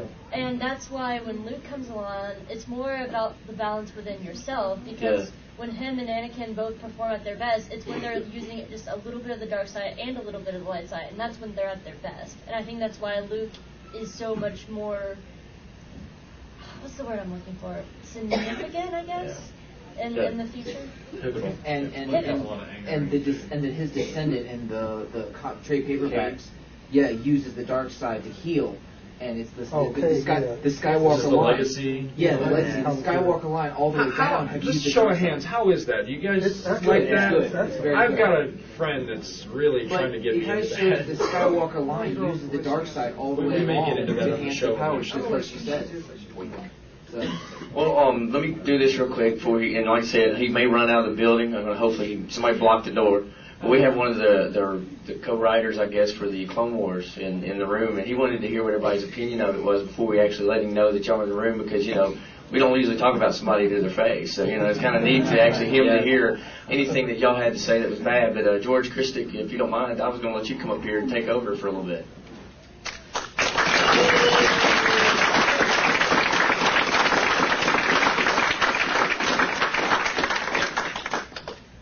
And I'm going to run. Right on. Thanks for having me, guys. Um, uh, it's just great to hear that everybody cares so much to, to you know, ask these questions and either get angry or or uh, get passionate about it. So thank you. And um, just to, to let you guys know, I'm as big a fan as you guys are, and and I'm sure you probably heard that about the crew. We're all fans, you know. So when we were given this opportunity, we kind of just lost our minds and nerded out. Oh, so, yeah. Oh, yeah. you know, Oh, yeah. So the same questions you guys have, we, we went through as well because we're all super nerds and you know I remember watching uh, the first film in the theater with my parents and going, you know, Clone Wars. I bet that's awesome. I can't Yeah. wait to see that. And then getting the chance to write some of those stories is, is awesome. So speaking my language so yeah. Um, Well, I, th- I think there's there's talking about the inconsistencies and lining everything up, but when it comes down to the the pragmatic writing a good story and trying to make it best as as you can, when it really comes down to it, it's um, it doesn't feel like Star Wars, and I definitely think that the Oh, Clone Wars show. I, you know, it's like life. You're not going to have a wonderful life all the time, but every, you know, at, at least once in every show, there's one of those Star Wars moments, whether it's a visual moment or a line of dialogue between two people or an interaction, that you, you look at. I think one visual one that I can remember is there were the sort of flying whale creatures that were flying through this beautiful orange cloud, and it looked like a, uh, you know, Hildebrandt painting come to life, and you know they come out of the cloud, and there's these giant things flying. And I, when I see that on TV, it's just it brings me right back to being you know 11 years old again, and where wow, it's and it fe- it looks, it feels, it fits, and that, that's great. and that's what I look for. That's what I look for in my star. I don't need it to be. A, I don't need that injection all the way through the movie. But if I get one or two little hits of it every once in a while, like that's that's enough for me. That's the good stuff. Right on. And That's- it's, that's it's showing up in the Clone Wars all the time and Awesome. consistently. And, and it's you know it's our first season, so there's growing pains and we make mistakes, and you know, I'm sure you guys are aware of those. But uh, but it's just going to get better. You know, as with any TV show, you, you figure things out. You know, get a good crew together. You figure out what designs work, what storylines work, and you go from there. yeah. Any any questions that I probably can't answer? you know, the, the biggest controversy is, is what is canon and what isn't canon. So how do you guys handle that? that That's that's a great question. Uh, when we were brought er- on early, uh, you know, George told the team, uh, "What you guys write is canon. Don't worry about EU. And you know, if I approve what you guys have written, that's canon." Uh, because we had, you know, we had a couple months when we were reading all the comics and the books and the video games, and we're like, "Oh my God, it's too much. It's too much. How can you tell a good story?" As you were saying. Mm-hmm. So he just he cut right through it, and he'll say, and he said to us, "I will let you know what Star Wars is and what it isn't." And sometimes, you know, we were way off, and he'd say, "That's not Yeah. Star Wars. You can't do that." And we wouldn't know because, again, we have everyone has their own idea of what Star Wars is, but there's only one guy who really knows what it is. Right. Um, are you gonna take any of the comments that you've heard from us and take them back and be like, hey guys, this is what the fans think? Long episode? well, well, what's what's funny is that all, all of the conversation you guys have had, and you know, and some of the arguments I've heard, we've we've already had those. We had those years and years ago. So we're with you, you know. But again, uh, we're open to have you know fathers and sons and families sitting down, Oh, yeah, and me. and there I you got go. in the last year because of Clone Wars. Right on. And we want to have we want to have that kind of communication on a story uh, level with uh, different different demographics. So it, it, it isn't your father's Star Wars, but hopefully your father can enjoy it as well. Um, If you know who your father is. Yeah. right there. Um, I know that last year uh, Dave was pushing to have Quinlan Vos in season one. Mm. Um, I'm wondering if you guys have any more plans to bring in more expanded universe characters, um, such as like um, like uh, like was being discussed, characters from Jude Watson's books, or just anyone else from the expanded universe. Gotcha. That, that's Please a, give that's us a, Finch. I, uh, That's a perfect example of a question I can't answer right now. Can't or won't? Yeah, no, I'm sure the 501st is around the corner. I was for going you. to say, yeah, is Lucas got microphones in here. I think it, a lot of people forget that they think of George Lucas as the director of Star Wars, but he's an independent filmmaker. Yeah. He he came out of you know the same school as Coppola and um, Scorsese. and Scorsese, and they they were all peers. It was funny when we were last night turned on the TV, and uh, there was the end of American Graffiti, a very experimental film, THX 1138, very experimental film, and I think he still has that mindset. I think he's more maybe I don't want to say hippie, but in that time period experimental mindset, and I think he's trying. He's got this pop phenomena, and with it, especially when you have kids, and when he had, had he has kids, you feel a responsibility to sort of maybe not go crazy with it, but to keep it to keep it sort of in line and maybe a little more towards the pop culture.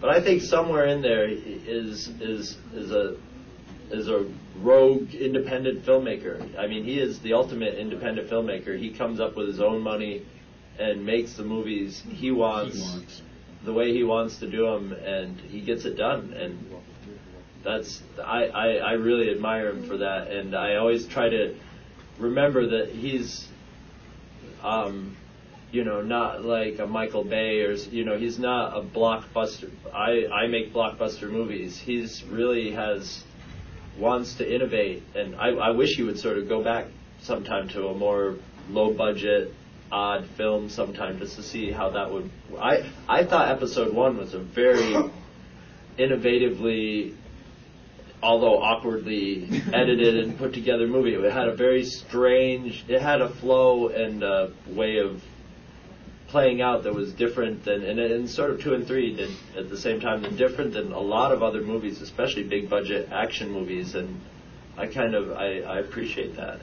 So, do we have a question from the panel? All right, so my question was about, you know, some of the things that we did discuss that you could maybe answer in terms of uh, sort of like, you know, the episode arcs or what um, in-universe characters that we might see, like, you know, like a Ki-Adi-Mundi or some of the other members of the Jedi Council that we haven't seen, like Shaak Ti or people that we, that, you know, do exist, that for sure exist in our canon. Yeah, And they show up or not.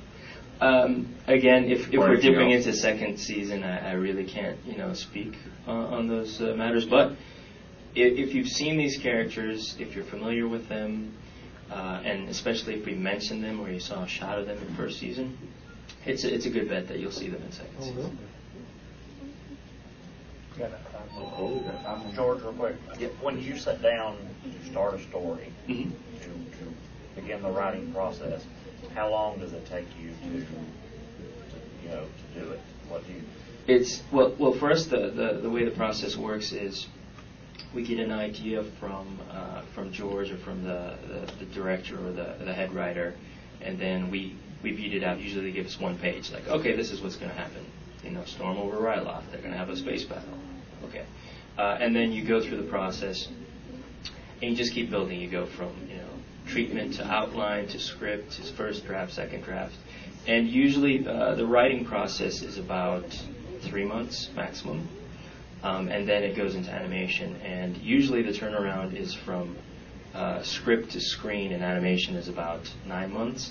But because this is CG, it takes a lot longer. That's that's traditional 2D. So, uh, and then also the way you know Lucas likes to work is he does a lot of writing in the editing room, and then we we reanimate stuff sometimes. Sometimes we we redo entire acts. So the the writing kind of continues on. But this is a, a very unique case. Okay, last two questions. The gentleman in the black and then over here. Right. Right here, you buddy. You? Oh, um, I'm, I'm just curious how you make the Clone Wars fit, like, just the time frame that we're working with. Like, Mhm. if he, like adding events actually makes sense in the actual time frame that we're on. Gotcha. Do you mean as in the, the chronology of the, the universe and what's happening? If there's just a wide enough time frame to include all these things, then it actually makes sense to include all these things in episode one and two. Yeah, I, I think you know that may be going to that. Uh, what is it? Someone said it earlier very poetically. suspension Yeah, there it of is. Yeah, the willing suspension of disbelief, where you go, I'm on this ride. I, I kind of know that logic has to be set aside for Yeah. certain things, and I think that's a perfect example of like I will obviously set there it isn't aside nothing. so there don't have to be, you know, three episodes of Clone Wars and that's it. And that's You know, it, We're yeah, running out of time. Sorry, no more Yeah, story. I'll yeah. take the stories and forget about the chronology syncing up. Uh, that's if MASH lasted longer than the, The war war in itself. Korea, you know. It's like two and a half times longer than the actual war, yeah. Last quick. As a writer, Mhm. is it going to the dark side if you called up, um, say, Robot Chicken and said, I want to get in on right now? Oh well, actually, I, I know those guys, so it's not. Oh, Yeah, yeah. so I'm already dark side. Yeah. So, yeah. Any, any last comments from the panelists? I don't know if you guys want to finish off with anything. I'd just like to ask one quick question of you. Sure. Do you have any uh, anything to do or any inside inside anything to uh, Star Tours oh? 2.0? No, no, I do not. But I, I do think that, uh, as with everything that's done at, at Lucasfilm, people are talking to other people. So there's an awareness. Everybody knows what's what's happening with the, uh, with the other team. Because I really want to see your work in particular incorporated into that experience. I Me think too. that would be awesome. cool. Thanks, guys.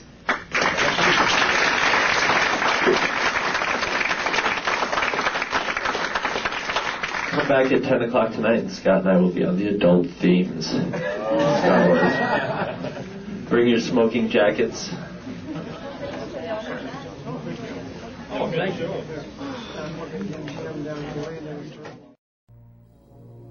While attending a demonstration in radiology, student Peter Parker was bitten by a spider which had accidentally been exposed to radioactive rays.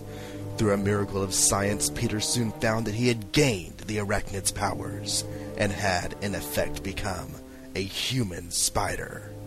Stan Lee presents Spider-Man, Spider-Man, does whatever a spider can. Spins a web any size, catches thieves just like flies. Look out, here comes the Spider-Man.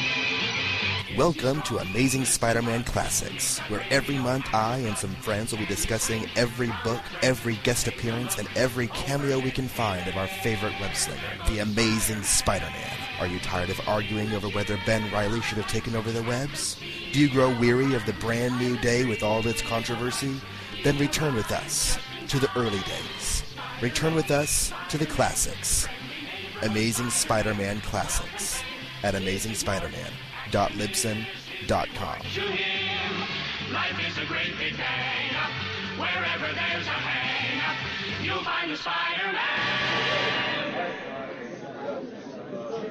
Good evening, everybody. We're good to go.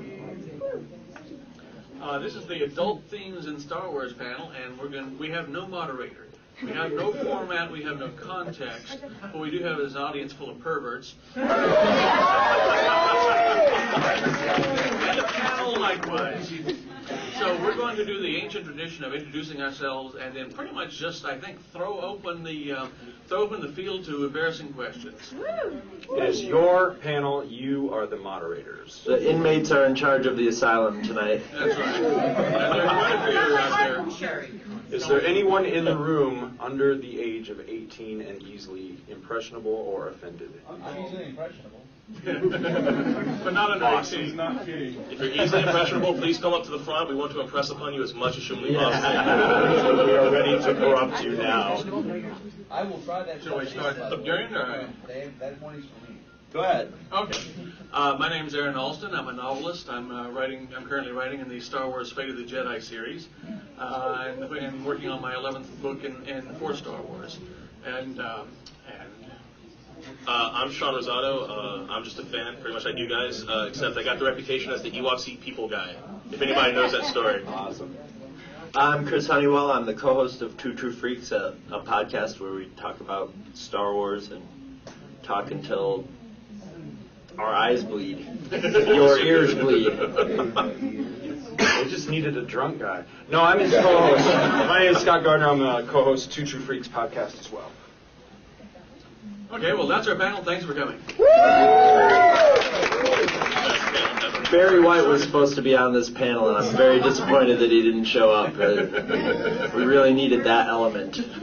So anyway, y'all are pretty much going to define this uh, discussion for us. So why don't we just take questions We have a and question see how right we can here conduct them. Got one right over here in the corner. He said, he said Barry White.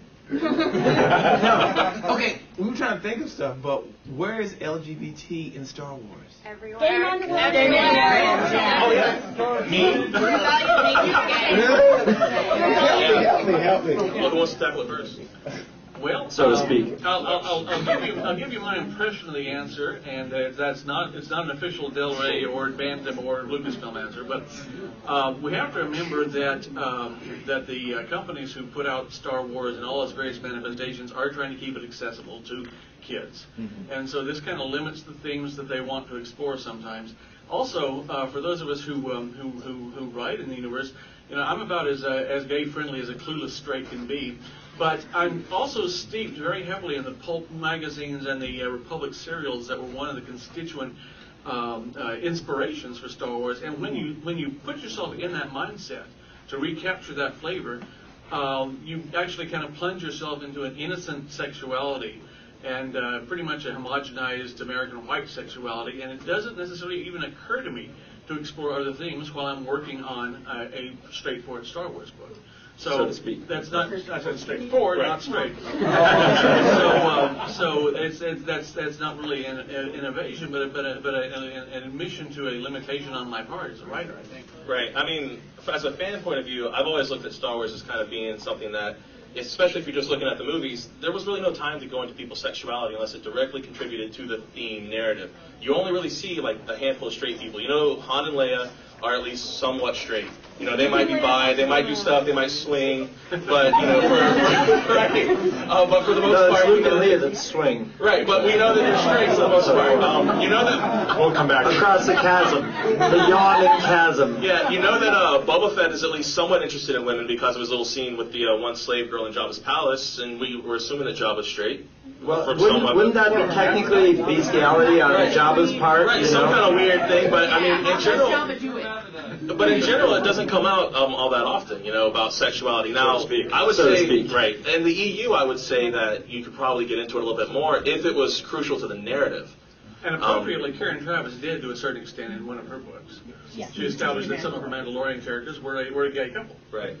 But there is actually one gay that I would love to talk about for a second, which is Ziro the Hutt. That I was just gonna get to And that. he, he may technically, or she may technically not have gender, but dude, you're not that flaming without being flaming. And that is like the most awesome thing to ever happen in Star Wars for the longest time. Purple, wears a feather boa, talks in like the most awesome Truman southern, Capote, just yeah. hello. Oh my god, I want like a zero hour like every week. Just him taking questions from people. Go ahead, ask me whatever you want, and I will watch that show all the time. started know, the fire of the Zero's Hut, my partner actually got immortalized as the first uh, as the first gay action figure. See? Done. awesome. Another question? Right here. Okay, I can understand keeping it kid friendly and getting Return of the Jedi. You got Slave Leia hooked up to Jabba with a little BDSM going on there. Uh, Sure. Yeah, it's, it's out there blatantly. Yeah, I don't think anybody's saying that there's not sexuality in Star Wars. They're just trying not to say, okay, you're gay, you're straight. Because, I mean, think about it. If you're trying to do that, especially after 30 years of narrative, what you're doing, if you're just saying, okay, we're going to make a gay Star Wars book now, or a gay Star Wars episode, what you're doing is you're just trying to placate to that particular audience. And that would feel like something that's forced.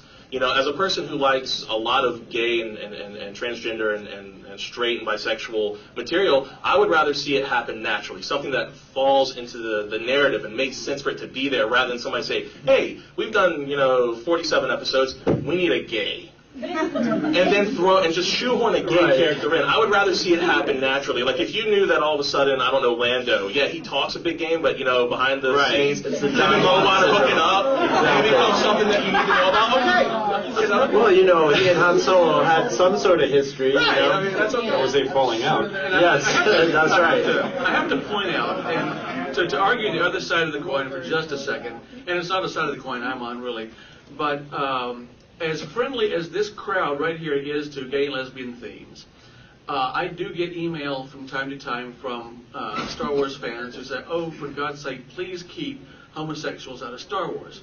Now, I don't have a whole lot of sympathy for their position, but the fact is there are a lot of them out there, and they have that position. What do you do? Do we just ignore this whole this whole branch of the uh, of the audience? If it were up to me, I might say yes, but it's not. And I've always kind of taken the point of view that there are gays in Star Wars, and we know a lot of them, but we just never actually tackle the subject not- because yeah, it's, it's not not there. Like. Obi Wan, I'm kind of on the fence on Obi Wan. I think he might be a little gay, He's gay. and. I'm totally okay with that because Obi Wan's hot. You know, right? I mean, I, I'm totally cool with that. Well, this is, you know, it's different too, where this is a universe at war, where there's a lot of times there's not the time to explore that as much. Where, say, something like Star Trek, there's a lot of downtime. Oh, yeah. You know, something's not happening. You know, you can Right. talk about. That. Yeah, it's one battle scene to the next. Right. Exactly. Now, the last time I went into uh, the Presidio for a story conference for the novels, I uh, I, um, I walked in and uh, they had the conference table set up with people sitting around waiting for the conference to start. And said, "I want to pitch a new series, Tatooine Nights, when the suns go down and there's nothing else to do." I got a laugh there, but it didn't get bought. Ladies and gentlemen, it's Mr. Barry White, host of Tatooine Put the kids to bed and turn out the light. For some reason, that sounds like a Star Wars themed version of Oz. Right. Another question? Uh, we have. Yeah. Oh, okay. I just want to go back to um. You said that it would be forced to like introduce a gay episode. Or Well, depending on how they do it. Well, yeah, but the thing is, someone has to make the decision to have a straight relationship. True. To write a straight. So I don't see why it would be forced to happen to. Ha- I mean, obviously it depends how it's written. At the risk of inviting vegetables to be thrown at me, I think that's kind of the default position, if you know what I mean. Right. Yeah, and just The in general, in setting, pop so culture I know. in general. It's not so much, you said that they make a decision to go with the straight. I don't know that it's so Well, much they a make a decision as decision that's what put people romance into the story. It's not Exactly. It's necessarily unconscious. It's Yeah, not thank you. necessarily a decision. If I, if I can address that for a second, when I'm creating characters, um, I don't just look at them and say, "Well, this this character is straight." I mean, generally the characters are sort of uh, are sort of gender neutral because their roles don't demand an exploration of their being straight or gay. Right. Um, and so, to create a gay character, just deliberately so to have a gay character, I have to look at somebody who, unless they appeared in my head uh, in the creation process as gay, I would have to arbitrarily decide this is a gay character and this is a gay character, and we're going to hook them up. and we're going to explore this relationship just so we can, and that's what's forced. Right. I mean, and it really it has to be something natural. And the worst thing you can ever do is to try to write something and say, okay, I'm going to try to make it feel like it's a gay story. You go like, okay, I want to make them gay. If it happens naturally, like, okay, I'm telling this story and these two people happen to fall in love, like Karen Traviss did with the whole Republic Commandos, then okay, that makes sense. But if you're like, we got to make the gay episode. The, the commandos that adds a whole new level. Of You know, all of a sudden that dancing around, kind of all oiled up Spartan style, you're like, wait a minute. You're like, where's that movie? Well, you know, Star Trek is a, was a sort of show that, not to cross the streams or anything, but that was a show that, that was, you know, they would tackle social issues. Star Wars, not eh, when they put a social issue in, they just sort of maybe sneak a little reference in here and there. So it, I, I don't think they're thinking. Yeah, I don't think they're thinking about trying to be like, you know, there's been little references to say the Gulf War and, and stuff like that, but it's just sort of stuck in in the side, maybe a line or two here. know, but I'm just saying that um, a lot of the straight relationships that come in, I mean, a lot of them are just natural, and that's that's fine. But some of them do seem like someone's arbitrarily decided, oh, I, I want this character needs to be this character, and they write it. Anakin and Padme. Yeah, exactly. what um, What? but Well, they needed babies in that part, Right, so yeah, you know, I mean, yeah. if they wanted to get into the whole test tube or in vitro like that, I it mean, I would just be. think it, it, it obviously it depends who's writing it, and a lot of the people that are writing Star Wars are, no offense, they're all straight white males. Right, right. Um, well, that's it's yeah. notable that it was a female who wrote, who's written the only canon like gay character. Yeah, but there are plenty of female writers in the universe who haven't, so it's not like it's a, uh universal thing. There haven't been for a while though. The like New Jedi Order was what two female writers. Well, uh, Elaine Cunningham was contracted to do uh, a novel Oh, recently, did. but, but, it, Yeah, but it, we but it have- fell we know. through. We have all kinds of complaints about that. Yeah. Your arm's got to be getting tired, dude. Yeah, what's wrong with writing like some of the books for like a more of an adult audience instead of just doing all for like, children and I don't know. Dude, are you reading? Uh, I'm right now. I'm reading Order 66, and I think that's a fairly adult, adult book. I mean, I think they cover the gamut, but I think in general I mean, they try to make it like a PG-13 audience, and just in again, general, yeah. just so everybody can, Can access that- and they know, you know, kids are going to want to watch Star Wars, any kind of Star Wars they get, and that's the weird thing about our society too. It's like let's keep that away from the kids. You know, as if it's- adult in what context were you? Were you talking? just, just look at a lot of books I, books I've read. It's more of a kid or something you read it like in middle school style of writing instead of Dumbed down, you mean, or just like safe? Both. I would say safe, but I'd argue the dumbed down. I, I don't know. I think there's some meat in there. I, I can't see a kid reading like Order 66 because it's chock full of a lot of a lot of issues and a lot of meat. I, I, at least I'm finding it that way. Anyway, the, the chock is full gonna, of a lot of meat. varied from writer to writer. Yeah. I mean, and this is really like trying to say, okay, why is this fish this color and why is this fish that color? Each writer brings their own thing to the Star Wars universe, and unless somebody lays out a mandate, make a gay book, make a gay episode, you're probably not going to see it unless somebody has the brilliant idea while they're writing and says, hey, maybe we should introduce a little sexuality. But again, I go back to the main topic, which is that Star Wars does not focus on sexuality. It focuses on this epic conflict between good and evil. And sexuality, while very interesting in fleshing out characters, is not crucial to what they're trying to convey. You want to see stuff blow up. You want to see cool lightsaber fights. You want to see awesome ships. You don't want to see two penises. But, but I mean, sorry, that- that's that's really you don't want to see two. Although in some of the aliens we may have Going just to the- not she's known arguing it. your point. And then I think she very specifically wants to Right. see. But in general, they don't want to go into the refresher with them. No, no, no, nobody going to the refresher. They had that's the when they refresh. There are no bathrooms. Right. Well, there's the refresher. But the, but the sad thing, the sad thing about this whole situation is I get the occasional email from a gay or lesbian uh, fan who says, "Well, we need heroes too." That we can identify with. Absolutely. And so far, they're not getting them, and perhaps someday they will. But at the moment, I don't think there is a preponderance of, um, of or a push for that in the Star Wars universe. I think society has to sort of push forward. When Yeah. society pushes forward, then it's uh, working we, we are naturally. a messed up culture where Yeah. violence Yeah. is Really. okay and sex is not. Well, not to mention the fact that even if you say sex is okay, so many people in this country are so anti-gay. Ooh, the gay's going to get you if it's more prominent in culture. And, uh, I have a question that is not gay or lesbian related. Gasp. Wow. There we go. Well, mine is just going the just going the opposite way. Obviously, I'm at this panel and I let my kids watch Star Wars, and they're they're basically seven and five. But my seven-year-old comes up and says, you know, I mean, one doesn't like the kissing scenes, but the reason they like it, they're both boys, is because it's violent. Right. Exactly. I didn't tell them that. They came up with that. Yeah. Versus other things to choose. I mean, so you know, the whole. I mean, they're selling they're selling violence too, in one sense. Right. You know, Absolutely, they are. You know, just know. like I you kind of made that comment already. But Yeah, and I mean, and that's unfortunately what young males who are kind of hitting that puberty age usually go for. I mean, I know I did as a kid. You know, my parents were smart enough to say, look, just because you like to see things blow up, that's not life. That's fiction. And, and yeah, I was 30 and I still do. Something blows up, I go, pretty. You know, I mean, That's, that's Star Wars is filling Right, that but on the flip side of that, I get in touch with my inner gay and I watch lots of stuff that, you know, most guys are like, oh, I've never watched that. I'm like, ooh, Chocolate Son. And, and I get really happy about it, you know, and, and, and that's fine. And I'm okay with that. You know, so I think it's about how you're raised and how it, it it shows you. And until more people are okay with letting uh, individuals discover their own sexuality, bar whatever your culture or, or your family say, it'll be a difficult thing to get into mainstream media. Now, you'll get some people like Joss Whedon. That man throws gays in everything.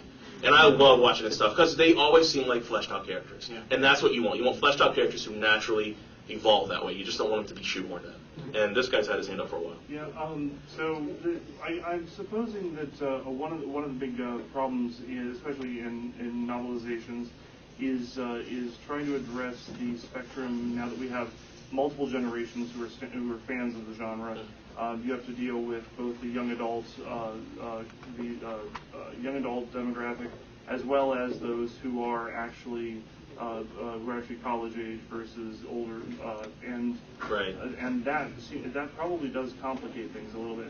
It's a tightrope act. It really is. Maybe they should come out with just a pure adult line. Not only well, that's slash fiction. Well, there- there's a problem though with coming out with a pure adult line. I mean, um, there are people out there who are simply too unobservant for that to work. I can't tell you how many people I've met who uh, who took their kids to uh, to Ralph Bakshi movies in the 70s because they were cartoons. Yeah, woo, hey. And these people will be buying the adult, the super adult Star Wars books for their kids because it's Star Wars. Right. And that is something that you have to deal with is that Star Wars has been aimed at kids for the last 30 years. And if you start to Well, split it off. in the back's been, you, you back there, you've had your head up for a It while. builds character. Feeling bad for you. Good arm muscles. turn the subject in uh, one of my interests. Um, you know, Twilight's are sex-led, so why haven't we seen a uh, 12 Twilight bundle of one of each color? Since I mean, we've seen quite a few things about Twilights. I mean, I've seen some fan art on the internets. I'm I'm assuming when you say a bundle, you won't basically like 12, uh, three and three quarters, all with little bikinis on. Is what you're kind of feeling, or? I'm talking about in the stories. Uh, Oh, in the stories in general. Well, I mean, you got Aayla Secura running around half naked all the time in the Star in the Jedi Order. I mean, I mean, seriously, she walks around the temple and she's half naked, and nobody like bats an eyebrow. Everybody else is in like 15 layers of cloth, and there's this chick with like four spaghetti straps across her breast and like you know a little thong, and her hair, uh, her hair, her head, her her tail, uh, her um, leku are tied up, and that's it. And, oh. Um, well, I suppose. sure, why not? Yeah, why not? Yeah. Different culture, different standards. Right, different culture, different standards. Um, dude. What we also have to remember is that Star Wars, the Star Wars universe is multi-generational.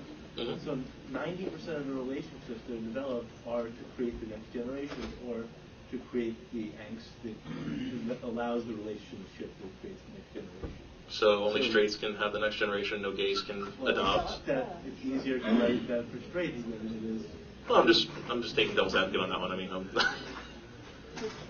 I'd, I'd like to change the subject to the hottest, hottest Star Wars of all, which is the Star Wars Christmas special. oh, Bea Arthur. Woo! We're, we're not even talking Bea Arthur. We're talking about Chewie's wife Malla. Oh, nice. In the kitchen, completely naked, only wearing an apron. There you go. That's hot. And Grandpa Itchy watching watching Bad Starship. Someone kill me now. That was a dirty old Wookiee. That was pretty edgy for. Uh, So you, you want some Wookiee nookie, you? Yeah, exactly, exactly, yes. I'm saying, naked in an apron, I like it. That's how the Wookiees roll, Whatever, man. that's, you know, that's. If you managed to see the version that was aired here, I actually brought that DVD in, and there are more copies of that available. It uh, was from somebody in, who works in a uh, Des Moines TV station who found it on an old U-matic tape just sitting in the back of the storage room. And Like uh, dust that off gold. And, uh, I've been waiting to see that one in high quality. It's yeah. like the 15th generation bootleg where it's like the color keeps going in Yeah. and out. You're like, I almost see a Wookiee nipple. Is it? Is it? Essentially broadcast you direct to tape. Right. It was stored in, it was stored for It was stored on one of those old Betamax. Uh, well, uh, Umatic Okay, actually right. predated you uh, Betamax. Um, but uh, extra copies are available. So you Cool. Can, al- you, can, you can come and ask me and let me know. That's hot. Maybe with two T's. Yeah, the, uh, the holiday special does bring new meaning to the phrase self-abuse. Yes, yes. Okay, uh, my question was going back to keeping things PG-13 for the kiddies. Whoops. Um, well, uh, then what happens when you get books like The Dark Nest of Troy Denning, where you've got a drug sex cult run by bugs? We call that primetime TV. Yeah, exactly. It gives us like 20 new words, an alternate way to say fuck in Star Wars. like, yeah or no, or is that not counted as part of the? Do they expect kids not to read that? You see, you're talking to a guy who wants more of that, so I'm like, well, yay. I support that, but it's like yeah. the argument Okay. is like, oh no, we must keep it. Part, part of this, part of the, part of the situation here is that uh, is that writers inevitably push against the boundary. Sure. Sometimes they get caught and reined in, and sometimes not. When I was writing the Wraith Squadron novels in the uh, in, in the late '90s, I uh, I got I kept getting caught.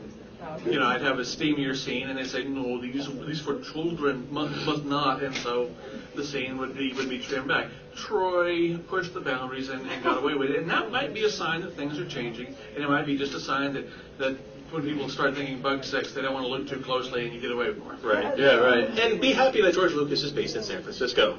Hmm. That's going to help out a lot in the long run. So, you know. I'd be interested to hear from somebody who was, uh, you know, around like 12, 13, 14, 15, like a teenager when Return of the Jedi came out and got a chance to see it in That's theaters. us. Like what It your helped me with puberty. It did. Yeah, did that did that Sure. turn a Slave switch? Leia was an important Oh, part yeah. of my puberty. kept going back to the theater and back to the theater and back to the theater, thinking, "Damn it, I'm gonna see underneath that thing eventually." Right. If I- There's that if I one shot, to the left man. of the theater, if I sit to Or the like on right the of the left side theater, of the screen eventually for a I'm gonna be able to bit. see up Exactly. that damn thing when she swings across. Yeah, it was, you, I, That was. I was. Uh, we were best friends in high school, and as soon as VCRs came out, we were just like, "I know it's there. I know it's there." You guys are children. Emma Peel rules. That's true. Yeah, that cat suit from the Avengers, man. Uh, that's nice. Yeah, but uh, yeah, Jedi is when everything started splitting apart. Either you were following Leia, or you were following Han, or you were following Darth Vader for a completely different reason. Well, I mean, if you really want to get into just really weird imagery and Return of the Jedi, I mean, you know, you can say Leia had a very interesting thing, but like the ladies, I mean, you had those phallic tentacles coming out of the Sarlacc. I mean, and they're grabbing people by the legs, inching up towards Oh, their some, thigh. You're like, what the oh, hell there's is some, that? there's some, there's some vagina dentata going on Yeah, there, big time. that, the Sarlacc itself is just both in one saying, "Come get me." it's, Great. Now I'm going to be known as the Sarlacc guy. The Sarlacc eats people guy. Yeah, the Sarlacc eats people, and maybe does something else that we just don't want to know about, guy. You look like you have a particularly perverted and twisted question. Yeah, speaking of uh, Jedi nipple, all these re-releases of Star Wars, was it intentional to leave Ula's nipple like exposed in every one of those movies? Ah, George Lucas needs to have fun I'm too. gonna have to go back over my DVD and. You haven't seen that? Okay, who has the copy of the DVD here right now? We'll pop it in. frame by frame. There, nipple. It's there, plain as day. The home rest pops out. She's struggling with Jabba just before she falls down. Yep. Dude, I watched this like last week. How did I miss this? Yeah, yeah, exactly. You've never seen that? Seriously? She slips right out. Oh, see, that guy's hands up. Yeah, we saw the breast. Absolutely. I'm a frame by framer, man. I know it. Um, No, we'll see. Like whenever I heard this, I naturally popped in Star Wars and went frame by frame. Right. each part. I didn't see anything. you didn't see anything. So on your edition, so it may not. It, it might just be that you're that lucky.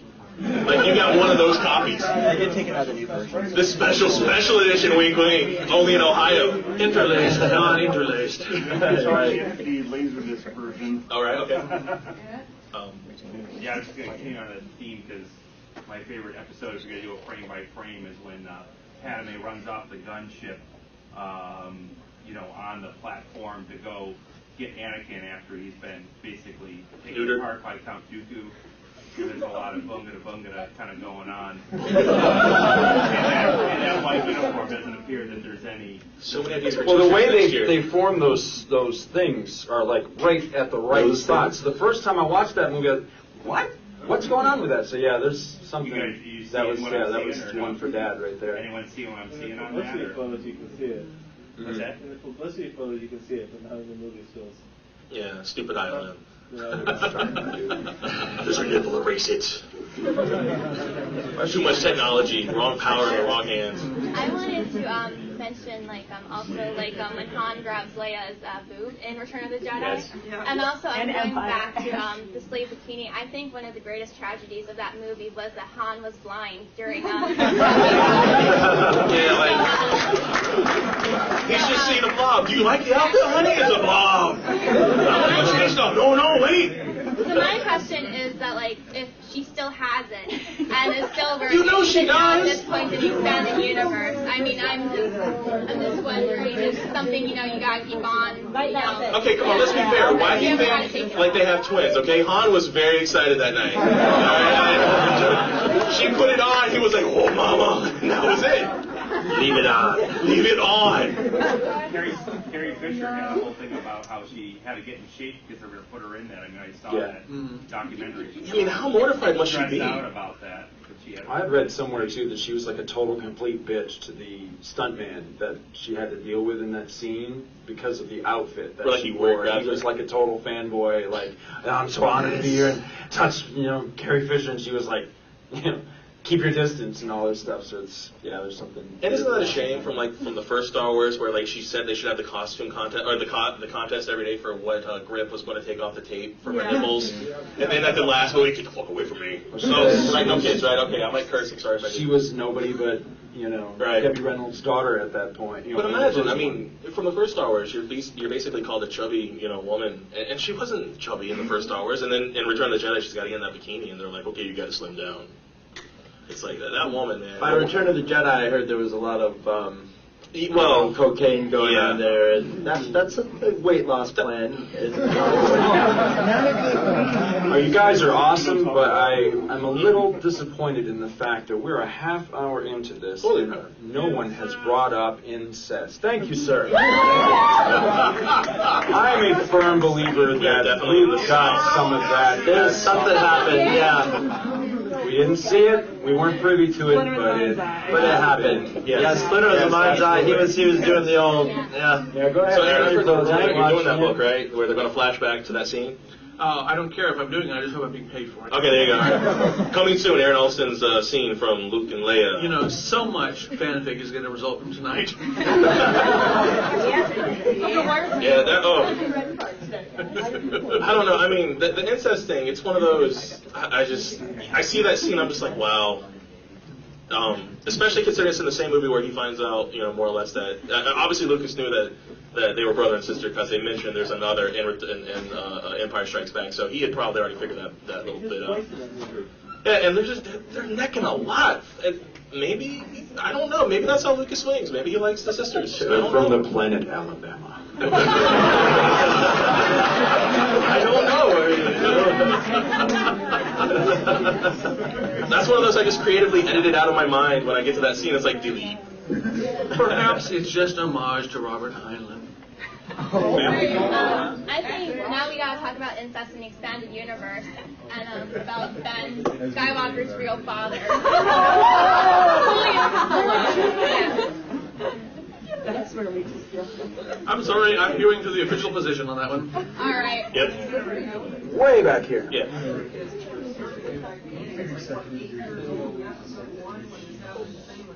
Nine. Oh. That's a whole year, man. I don't know. I don't know about you, but when I was eight, nothing. Nine, boom. I mean, that, that, that personally, I know that's Oh, well, legit, he was a little kid and he was already using the trite line. Are you an angel? Right. Come on. You fell from heaven.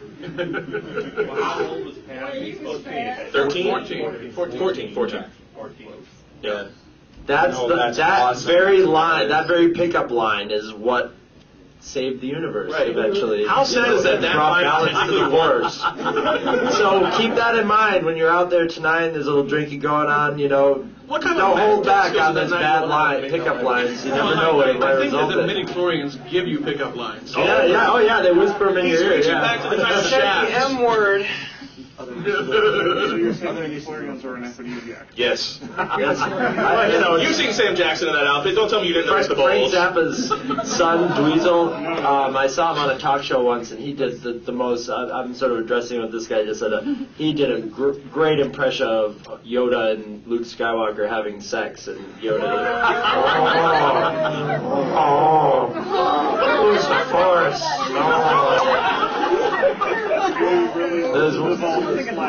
Master, Master, slower. Slower. No Oh, try. That, that makes that scene where he's on Luke's back a completely different subject. doesn't it? Just, like he had to go clean off the mayonnaise afterwards and everything. I'm going to go into that swamp. I'm going to go into the swamp now and clean up. you know, it, it really is creepy because it's a puppet. Like, like I, I'm not even going to say the next line of my thought because it's really bad. I just want to say, I. Do, do you want me to say the next line? Right? Does he come foam? I love Like, it was he, when like, just the like- panel audience is passing the flask around. this, this is a start of something good. I, I can, I can oh. see no bad coming out of this. Oh, Frank Oz is a pervert. Hey, wait! I just remembered something. C3PO and R2D2, the gay robots. At least C3PO. True, yeah, true. And you know R2 has utility on there somewhere. Yeah, exactly.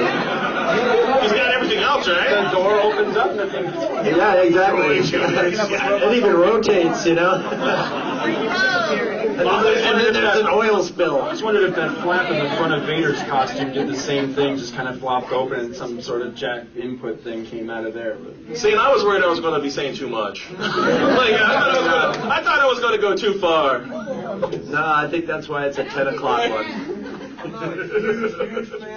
I'm not a huge, huge fan of the Phantom Menace, but I never. I'm sorry to hear that. Are you overcompensating for that? No, no. I never noticed any female Gungan. Are there, or are they all asexual? Jesus That's, Christ. I that's a good point. Yeah. We mostly saw Gungan armies, I think. Yeah. It, so Who would mate with them? Who would mate with them? Yeah, they don't show up in episode one, but they are in the animated series a little bit. maybe their tails break off and grow into another Yeah. Gungan. We didn't see any. We didn't see any little kid Gungans either. You know. Uh, You know, maybe they look exactly the same. I'm sure they're probably like hatched from eggs or something. No, the, the little kids are called young guns. that's Planet Alabama again. Wow. When they There's your the transgender sex race thing, boy. just kind of Well, when you live in a swamp, right? changed. All right, he's at least holding his hand up this time. Sorry.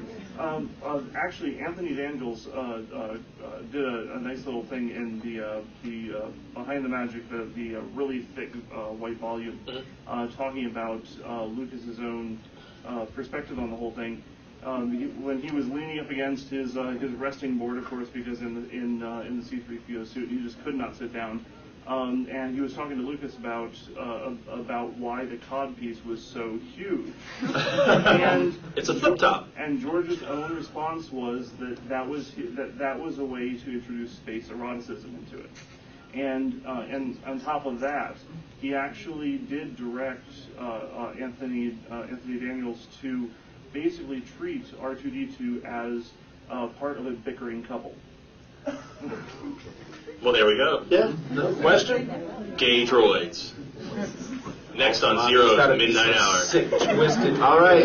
question Um, out there. I see somebody's coming late, and you're going to spur a whole lot of horny jokes and. Get out of the way now. Get 'em out of the way now.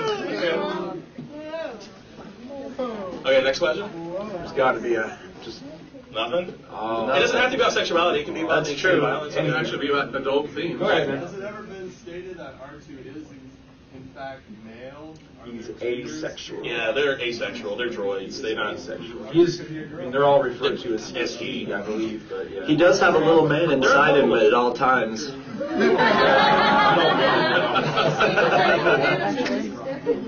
Yeah, yeah. The voice true. is female. She was a female voice. She looks female. Yeah.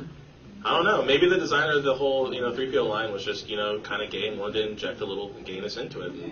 I he gave it a female option if that put people off. I don't know. I expected a question like, you know, All the way in the back, the funny looking guy in the back. Now, since, since Anakin built 3PO, does that mean that he purposely designed a cake? You're a nine-year-old child. There are not that many humans around, and damn it, you need something to play with when you hit puberty. Yes. That was his one toy, after all. Yeah. He, he never had a strong father figure, and Oh, I'm a bad, bad man. R2D2 did exist before C3PO was built. Well, that doesn't mean that C-3PO was his first droid. I mean, you know. You know, R2 could have been a slut. We don't know. After the memory wipes, who knows? Yeah, I mean, he could have been going around to all the 3PO models, like, hey, come here. Put the flip top. I mean, we don't know. I remember you and I sitting around as kids, and, and we used to play these games, asking each other weird questions like that, and and playing the game of you know in Star Wars or whatever franchise or whatever, who would you do? And Star Wars came up, and I'm thinking, there's Leia, there's Aunt Beru. How the hell do you answer this question? You know, I mean, other than especially obvious- we're the why are there so there's few women in Star Wars? I've never understood That is that. I mean, there's the chick that says "stand by" before they shoot the ion cannon. Who the hell else do you see? Well, it might even be. It's, it almost sounds like a ship's computer too, you know. Mon Mothma, yes. Well, Mon Mothma is a, a pretty more strong character, actually. Yeah. But, you know, I kind of lean towards Mon Mothma being a little bit gay, too. I always thought She's got a little bee out there. Yeah, but she's I say that by the haircut is what I was going to say. I won't, won't get She's a bit butch, yes. Yeah, sure.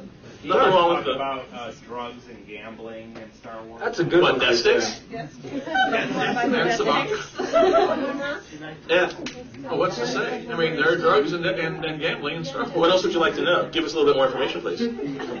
Well, I mean, beyond Death sticks No, they have glitter stim, glitter stim, right? There's glitter stim, death sticks, and there's something else too. It's like, yeah, there's spice, right? There's spice. How do you Slavery. shoot it out? It I was mean, specified how obviously they got a test. cantina as one of the There big was some of things. Right. where you had to work So what goes We can, we can presume that there, uh, there are lots of different types of drugs. Yeah, what happens in Mos Eisley stays in Mos Eisley.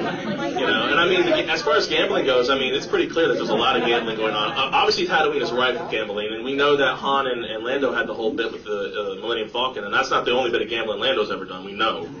So, I mean, it's fairly safe to say that gambling in some way is sanctioned, uh, obviously in the Empire's time, and most likely in the Republic's time too. And in the Well, in the expanded Marvel universe, you have the series- whole Aaron Venture Yeah. giant gambling casino in the sky. Right, that Eric. That was done in the Marvel series as well. They had the wheel, which actually helped finance the Empire Yeah. in, in that series. Anyway, I don't know if that's considered canon, but it was basically that was part of the revenue to finance the fleet. Was that the Empire basically left that sector alone? it Basically, was like the, uh, Las Vegas in space. The comic strip and the Marvel comics are, uh, the elements are considered canon if they're dragged into later stuff, but Right. generally they're they're not regarded otherwise. Well, I think that's kind of half-assing it myself. Right, I think, you know, it should have got Well, you know, we, we do drag stuff in. I mean, Lumiya was from the comic books. Right. Right. And I love that stuff. I mean, I, I love that somebody's finally somebody like us that grew up on the stuff that loved it. Like you know, I've got a thing for Fenn Shysa. I think he's awesome. Um, it's nice to see him finally getting incorporated. So, Right. Absolutely. Okay, Laura. Um, I think the Jedi kept concubines. What do you think about that? Absolutely. You think You based would- what? Something I did a long time ago. there with somebody, and if they weren't supposed to have attachment, they. I don't Yeah, I don't see. I don't that. see a celibate Samuel L. Jackson Yeah. in any universe. There- There's a there's a little bit of a background history to this, which is that a long time ago, when Episode One came out, the Star Wars role playing game had just done that revised edition. I think actually it was Attack of the Clones, and uh, I was playing with my friends, and they were all playing Jedi back like three four thousand years before Episode One. And I came up with the idea that there has to be like a level on the Jedi Temple that's just all hot women because the Jedi can't And keep men. wives and men, and they can't keep wives, they can't keep husbands, they can't keep whatever they consider their significant others. So they have to procreate somehow because they got to keep the line going. Now I know that the standard line is they go out in the universe and find you know whoever's the next generation, but that wasn't always the case. The Jedi were kind of assholes way back in the day. They were really full of themselves. And I was like, what if if you go far enough back, they actually were like, we need to keep women's on hand. Like, and so, like, if you did a good job of the day, oh, you meditated really well, go get your nut. you know? And, like, if that particular chick got pregnant, then you have the next line. And so, of course, the very first thing happens is that they all get promoted from uh, Padawans to Knights, and they get a chance to go down to the level, and they all go, concubines! and ever since then, whenever, like, they come by, they have to yell at concubines. And, and, I mean, it makes sense to me that at some point they probably did have their own brothel going on. Yeah, that's touched on. The, So the they're not idea. sad, they're not Attachment is what's forbidden. Getting some? Lucas said celibate. Right. I mean, they can't be celibate. You do not do that much action and testosterone fighting and not go off every once in a while and Have blow off some steam, yeah. Well, the classic, the classic, they're pretty The Jedi Right. Master that has six Right. Wives. What's that? Trial on Monday has six wives. Yeah, but Ki-Adi-Mundi comes from the Cereans, and they have a low birth rate, and so he was given special dispensation. Right, and right. how geeky am I that I can pull that right off the top of my head, right? I don't know. I mean, I pulled that right off. I don't know what you're talking about when it but touches a brother's heart. Right, I mean, dude, that's so bad. Nomi Sunrider was married to a Jedi. She picked up his lightsaber from seriously. She now has force powers and has a kid. Yeah, well, I mean, nobody says that the EU's consistent by any means. That's not it. We love you. It's like absolutely no connection to the Force until Luke said, "You're my sister." And then if you look further into the books that you know Kevin J. Anderson wrote, oh god, But what I wanted to say is, um, what really aggravates me is these people that hold the Jedi up as some monast- monastic order. Thank you, sir. I was coming to that eventually. Yes, yes. This is something that came. I don't know who here was in the uh, Clone Wars panel this morning. Anybody? One guy.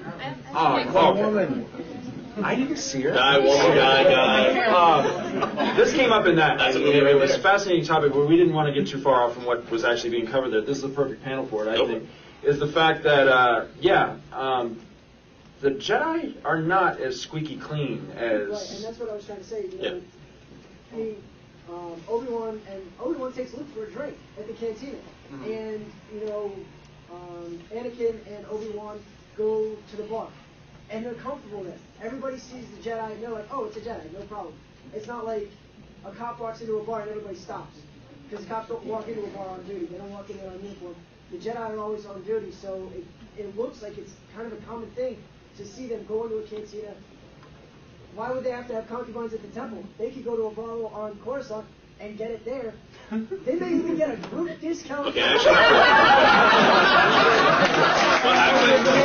I'll do you one better, dude. I'll do you one better. I'm going to cut to the chase on the on the Jedi aren't so squeaky clean thing. Is that the Jedi ultimately are slave masters?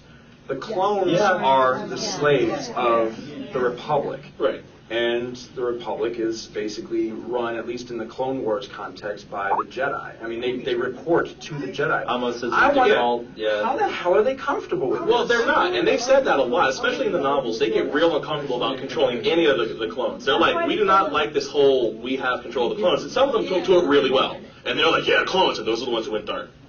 Because a lot of the Jedi went dark during that time. But what is that Are we ever see matter that in the cartoon? No. We'll deal with this when the when the war is over. That seems Basically, that was it. It That was, it was, it- yeah, it was totally messed up. I mean, the Jedi were never really that squeaky clean. I mean, those guys, they, they, they always had this really weird mentality of, okay, we're going to do this and we're going to do that. But let me let me start over. Um, because I totally lost my train of thought. Uh, but I, I like to go back to the, yeah, I like to go back to the Anakin thing for a second, which is that you have the idea that Anakin is supposed to be the chosen one, and he's being told by the Jedi, who are more or less these Buddhist monks, uh, who are like, don't attach yourself to ego, don't do any of this stuff. You know, you're supposed to be this person who has no attachments to things. You're supposed to have complete love for all the world. You're not unique. You're not special. You're part of the Force in all things, but you're special. You're going to save the universe, and you're that awesome he has these two conflicting things going on in his head, and the Jedi never say, "Hey, wait a minute, maybe we're really screwing this kid up." They're like, "Go do it." Yeah. And you got to work it out for yourself. I mean, so many Jedi fall to the wayside. You know, I can't, I can't believe what how many Jedi are fallen. They say 21 that have actually left the Order. Is it 21 or 12 or 13? Last time. 12, 12, 21. There- It's a low number. And I'm like, yeah, 25,000 years, 25 guys have left the Jedi Order. My ass. Yeah. All right, a lot of people have defected. Now they might have gone dark and been killed before they technically left, but that's splitting hairs. Maybe we're only Please turn off your cell away. Yeah, and maybe it's they just cleanly walked away like I'm still cool, I'm not crazy dark and, and completely nuts, and I'm just leaving. But obviously Dooku doesn't fit into that category. I'm not dark, I'm goth. Right. you know, but I mean the Jedi are not the squeaky clean people. They never really were. I think they tried to be. I think their goal was to be as peaceful and calm and serene there's, as humanly possible. there's an image to project, probably. I, I had a friend who was uh, Buddhist, and she went to Japan to take a tour of all the, the Buddhist temples there. Right. And she was getting hit upon insanely by, it. you know, she says, you can't have sex. And they were like, well, technically we can't have sex in a vagina. But there's other, yeah. Isn't that a great loophole, ladies? But, yeah, exactly. Or men. And, don't uh, and you know, it was a real, it was a real eye opener for But I mean, that's because they're mortal. I mean, you can obviously they're not all What question human, does but they're that bring up if you uh, think about that in Jedi being Buddhist? Then, if you think you know the loophole of not eating a vagina to do that. pretty much the same as it means when they're Buddhists. Well, it's just saying people will look for people. You know, that's I I I know a religious guy who will say frack all the all the time. Well, that's not against God. Well, at the same time, I don't think you're fooling God because He knows what frack means. I know what frack. I know that when He's saying fracking, fracking, you know, it's fuck, fuck, fuck. And uh, okay, I got the technical. I've changed some letters, and you okay, God? Yeah. Oh yeah, you changed some letters. It's all right. But that, that, we're, we're going to go into Judeo-Christian real quick if we go down that line. but, but yeah, okay. Um, Profanity's not against Christianity. what? Profanity's not against Christianity. Right. Well, the only real okay. We'll Right, cover that yes, actually, we, uh, we had saying this Jesus Christ conversation name earlier in today. saying goddamn, ooh, lightning, no. All right, but besides that, you're pretty much on the safe. You say shit and fuck, God don't care. It, they're words. They, they have nothing to do with Him. They're shit and they're fuck. They're now the the, the standard Judeo-Christian outset is don't curse. Period, because one curse it's like a gateway drug. one curse word will lead to the next one, and sooner or later you're going to say, "Is that not true?" And no, actually, I, I, I very, very uh, succinctly remember my parents telling me when I was young, don't use this, don't say that, um, because you sound ignorant. And I went out of my way to make sure that I could use fuck in the most eloquent way possible. you know, so I would come up with these really extravagant sentences at 12 years old, and fuck would be right in the middle of it. Yeah, yeah it's a comp. The linchpin that held it all together. Okay, uh, sir? This is jumping back to the, the slavery thing. I, I I was probably alone, maybe didn't look that deeply, but the episode that brought that out in the, the first season of the Clone Wars caught me by surprise when that clone was sabotaging everything and Yeah. it turned out that caught me by surprise because my impression that I got from uh, Attack of the Clones and Revenge of the Sith was it you know it, more from uh, background in military where the Jedi are, are at the top as generals, not as, as uh, slave drivers or anything else. And that was solely done not because they were created first or they ordered the clones or anything like that, but because they had the superior skill. Uh, you know, Well, they bought them the also. They paid for them. Yeah. They wouldn't, you know. Uh, yeah, I, I, I completely agree. I can't wait. I, I hope that that's expanded upon in, in season two. I have a feeling that's going to be touched on. I, I really do. I hope it is. I'll be deeply disappointed Because if I, I, that's I was not really excited when on. that angle came out. I said, "That's pretty cool." That, that Yeah, because you can't make over one million copies of the same thing, and they're not going to be deviations. I mean, Right. they're programmed to be more passive towards their commanders, but there's no way that all one point what is it, 1.5, 1.7 million of them Don't get into that. Right. Uh, however many there Yeah, that's- um, yeah. yeah. whichever book you're reading at the time. Uh, but however many there are, are all actually going to fit to that mold. There are going to be genetic throwbacks. There's- There's there's- gonna there's glitches. one clone per planet, Right. You, you got the ARC troopers who are specifically told not to follow the orders because they have to think independently. And I mean, you're going to have those weird anomalies. And I think it's completely fair for those anomalies to go, hey, wait a minute. I'm a slave. I have no rights. I'm going to die in 10 to 15 years. Well, that happens with all slaves. Yeah, Somebody, you know, and yeah, I think this stuff too. That was probably, if not my favorite episode, the top three of my favorite episodes because that was such a brilliant thing to do. And on the flip side of that, you have the Plo Koon episode where he's really not comfortable with any of his clones, and he's just trying to keep them all alive. Whereas other people are like, oh yeah, throw the clones out. It's cool. Let them die. And he's like, stay in the pod. You know? yeah, I, I think the great thing about it was I, I had a feeling that it was a clone the entire time, but I didn't know why. I couldn't figure out why a, a clone would do that sort of thing. And when they finally revealed it, I was like, this Oh, is something that we need to see more of. Right. Wendy? Well, I think the thing is, they don't own the clones because they didn't pay for them. Right. You know, they are commanding them, and most of them are doing their best to keep them alive. But in the end, they are the servants of the Republic, and they've been told, these you're going to take out, and they're your soldiers. Right. Oh. Oh. And so, I mean, the Jedi really are not the slave masters. That's Palpatine. Well, I mean, you know, he took all that Chancellor Valorum money and he went and bought some clones. Well, no, Dooku.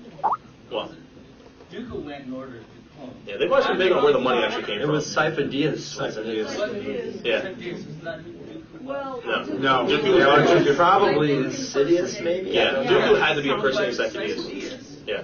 When the clones were ordered, what the community said, they ordered, he ordered the clones after the Jedi's thought he was dead. Right. Yeah, he ordered them about the time of episode one, which is about the time Chancellor Valorum lost all of his money and fell into all that crap for the political power. So it stands to reason that Palpatine took all that money that he was able to siphon out of Valorum stuff and channel it into making the clones. And again, if you don't read the books, you don't get that. Or he managed to get the temple, Right. the Jedi temple, to end up paying for it. Well, it's very possible. The Canadians said that the Jedi's were paying for it. Right. Well, again, that's just what the that's what they were told. Right. Do you think they really care where the credit funds came from? No, they just ka-ching. Yeah. And, Uh, and so you have Palpatine, you have Palpatine who hated the Jedi. Yeah. So if he knows that a lot of them are going to be uncomfortable with these slaves, It'll be a great way to corrupt a lot of them. Yeah. Yeah. This guy here's had his hand up for a long I, time. I, yeah, also, I want to, you know, say that, you know, the, the Jedi weren't the ones that ordered the clones. It was, and they weren't the ones that controlled the clones. It was the Senate, and eventually the, the Emperor. And if anything throws that into light, Order 66 should throw that into light. The Jedi's were really the ones controlling them. You're right, but it comes back. You're absolutely right. And I agree Guys, with we you. are now splitting hairs and But kind of ultimately, yeah, that's. I'm gonna I'm gonna put the, the kibosh on that. I think it ultimate- ultimately comes down, like I said before, you got to shit or get off the pot. The Right. Jedi are supposed to be the goddamn superheroes of the Republic and of the Star Wars universe. They're supposed to take the moral high ground in a situation. They're supposed to be the defenders of truth and justice or whatever the fuck. So why aren't they doing something about slavery? Yeah, and they're just as flawed as everybody Not else. only are they not doing anything about it, they're utilizing these slaves as tools to fight their goddamn war. And I think that that's something that needs to be addressed. Because they have to follow the orders of the Senate. Yeah, Okay. But that's Yeah, and again, that we're getting a split hairs there. So, who has a non-slavery question? Porn lady. Wow, there. Okay, we got porn. Uh, okay. Um, who? Uh, porn lady. Porn lady. Okay. Um, completely different topic. Okay. Oh no. Do you think the Jedi use the Force during sex? Yeah, wait, wait, hold on. Let's do this. by- Let's do this by uh, uh, show of hands. Okay. Everybody, everybody who would use the force during sex, raise your hand. Oh yeah. Okay. To get sex. Right. To have sex. To then make them forget in case you didn't want them to find you later on. There you go. Okay? We are. Ask it. totally. I'm sorry. No, no, that's the dork side of the force. Right. That is the dork side of the force. There's a third, more elongated penis-shaped side of the force, and that's where that one comes from. Is it the dark side? Is that what you asked? Yeah, yeah. Would they consider dark side sex? They're using it for their own purposes. Yes. That might be. Yes, absolutely. Right. And let's be fair. Would it the be dark sense if you used it for masturbation? Wow, right? It feels like somebody completely different. The stranger. In, uh, in 1999, I went to Las Vegas to attend a wedding of cardboard cutouts of Luke Skywalker and Mara Jade Co- uh, Skywalker. Timothy You about said cock tease, didn't you? Marjorie No, I didn't. Uh, Timothy Zahn was there, and uh, at the at the wedding, the toast I gave to Luke Skywalker was, "If it don't fit, don't force it." Oh, nice. But I mean, yeah, I mean, anything that you use the force for selfishly, you know, to, for selfish gain is going to be a dark side. Is masturbation self? I guess. If you is. say, "Hey, I'm going to use the force to diddle while I diddle," and they say, "Okay," then yes, that is the Wait, light side. but what if you what if you use the force to pleasure another person? That's, That's not selfish. That's, Yes. that's not selfish. That's what we call a giving partner. You Exactly. Right. I mean, dude, Star Wars all is a bunch of loopholes. The whole thing is loopholes, man. It's, a series of loopholes connected by You duct know, tape. how can I fit in a new story? Ooh, look, a loophole. That's all it is. Right here. I mean, Anakin uses the Force to entertain Padme at the table there with a hair Mm-hmm. healing thing to get sex and never seen her anything. That's true. So I had a question to the panel. You guys kept explaining this to me. So you were talking about the Mandalorians, you know, being gay couples and stuff. We'll go back there. Not all of. Jango No, Fett, not all of Jango Fett, you know, how come he's got a son uh, with no wife or anything? Is that? Yeah. Well, I know his son's a clone, but why did he choose? I know that part. Why does he choose to have a clone son? Why not a wife? Well, because- Is he a gay man? Yeah, it's ego. He wants a little version of him. Narcissism. Yeah, pure narcissism. He gets to travel the galaxy and do all kinds of cool shit. If he gets married, man. He may be an incestuous pedophile for all we know. There was, yeah. discussion on why he's got a son. Well, I mean, let's just be completely fair. If you're talking about a guy who goes around the universe blowing stuff up, and and eventually, you know, is and, and is completely, you know, ego driven. Why wouldn't you want to make another copy of yourself, teach him everything you know while he's like five, and then he becomes the ultimate like version 2.0 of you until he dies in the Sarlacc pit. The, the simple answer is some guys just want sons. Yeah, I mean, you can even look so far as to say, look, who do we know better? Do we know Jango Fett better, or do we know Boba Fett better? We know Boba Fett better because Boba Fett's the cooler one. He just took all what his daddy taught him and kept on making it cooler. But doesn't that answer the question of if I knew then what I know now? Would you use the Force on a lady? Yes. Way in the back. Yes, you. As I recall, in one of the books, it strongly implies that Luke and Mara used the Force during sex. Yeah. Yeah. It's a very vague term. Sweet. I mean, they didn't get the I haven't rest read up to that point yet, so awesome. I'm so look forward to. I mean, yeah, absolutely. Again, if you have the tools, why not? It's like if somebody had like a dildo and a cock ring and, and it's sitting right there and you're like, hey, that'd be kind of nice to use. And then you don't use it. Well, it's like lo- using your Kundalini energy. Right, you know, you're You know, using, you know, it's you're like tantric sex. Yeah, you're doing the, now or you're doing like the Kegel exercise, so I'm not going to squeeze. You know, if you if it's there and you got it, use it. I mean, I, The force is the ultimate Kegel muscle. right. Well, S&M outfits. Look at Mara Jade. She's in the freaking Avengers outfit too, right? Going back to Emma. Well, I mean that black leather corset. Come Yeah. on. Yeah, actually, I call that the hooker outfit because you, like, she's like, "Oh no, Anakin, we can't." And what she's really saying is, "Yes, we can." yeah, I mean, come on, you don't wear boom, and you, yeah, totally mixed signals. Yes, she was convicted. the Mara Jade corset. There, see? Thank you. Right? Mara Jade wears that to bed. Are you not going to use the force on her? I don't think so. um. uh, Okay. I don't know. Right here. Sure, yeah. Right here. Um, I've always kind of had the opinion that the Sith must be like horny as hell. I don't know why, but. Uh, Because of Darth Maul was Yeah. definitely. to coin a phrase, but uh, bum. Yeah. I mean, I would actually think that the Jedi are probably a little bit more horny because they're probably a little bit less uh, oblique about trying to use the Force to get their own sexual needs off. And the Sith are probably like, bend over. And then you just bend over because you're like, yes. But the Sith, the Sith are about self gratification. They absolutely- They, they, they may even get more action. Well, yeah, Yeah. joining the dark side of the force is about as pretty self-indulgent, I Right. guess, as you're gonna get. Yeah. You know that T-shirt that says "Join the dark side, we got cookies"? No, it should be "Join the dark side, we get sex." Yeah, join the dark side, we got nookie. We get nookie. Yeah. We can do it with ourselves, people. We can do it two guys we never even touch. It's awesome. We got this Japanese rubber doll that we can. You ever heard of the Dutch rudder? Way better. Anybody who's seen the movie that I'm talking about knows exactly what Yes. Yes, I have. The ultimate Texas perverted pedophile. Oh yeah. Dirty old man talking to a nine-year-old boy going, "I'm going to watch your growth." Kid. Yes. Oh, yeah. You John Trayer, he said, "Excited for you, Annie." I'm just be holding my hand up, so I want to interject to backpedal a couple of topics. Uh, uh, one, one of the things that, uh, well, sidestepping the entire possible, you know, uh, bondage, domination, S&M thing about the whole appre- uh, master and apprentice concept.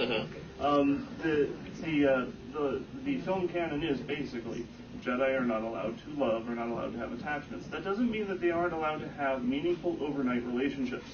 I think we've said that numerous times. Yes, I think we're absolutely on that thought. We're all on that page.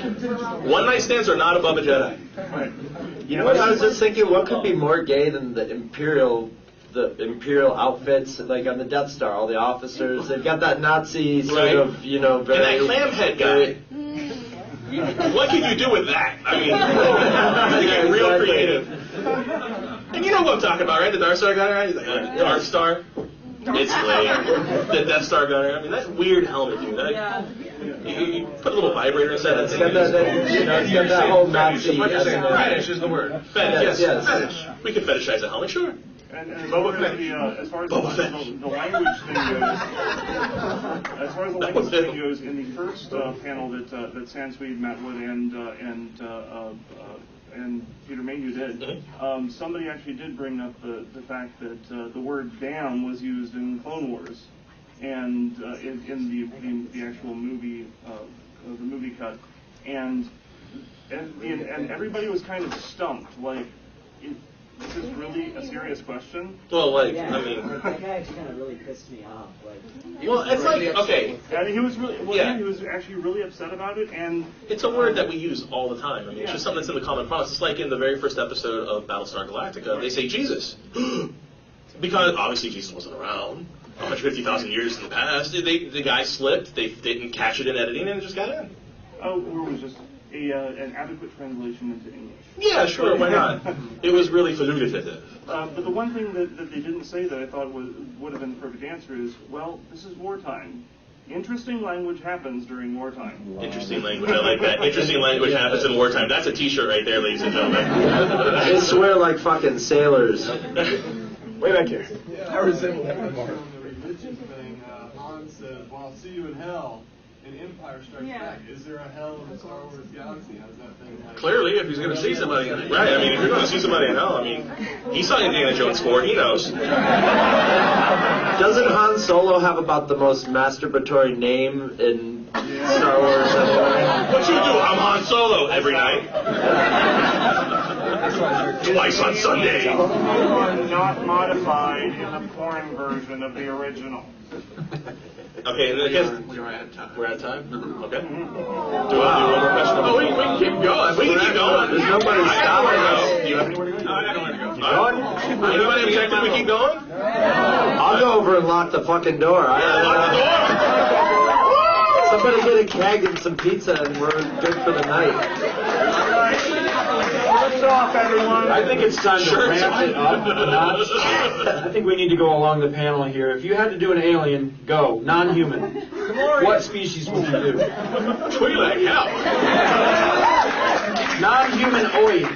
Ziro the Hutt. We all know it's Malla. I'm, you know, I'm from the old school, from the 70s. That's where I grew up with my father. Looking at my father's porns, I like a little bit of hair, you know, or maybe, maybe more than a little bit of hair. But you know, it it was just that apron. I don't know, naked in an apron. It just. Don't say Bea Arthur, please. Technically You started the question, so you better have the most It's a lot interesting. Yes, that's why. I know you have. You know, there's a, there's a vast array of choices out there. You know, and I've, I've closely examined them all, and ultimately it came down to the one that shocked me the most, which was that there are Tusken Raider women. Gotta get a peek under that shit. What is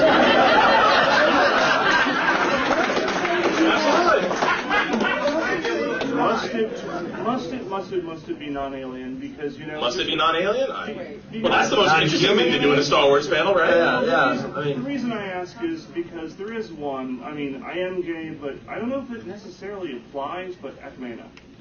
Okay. Ooh, you know what she said? Admiral Ackbar. It's a trap. It's a Every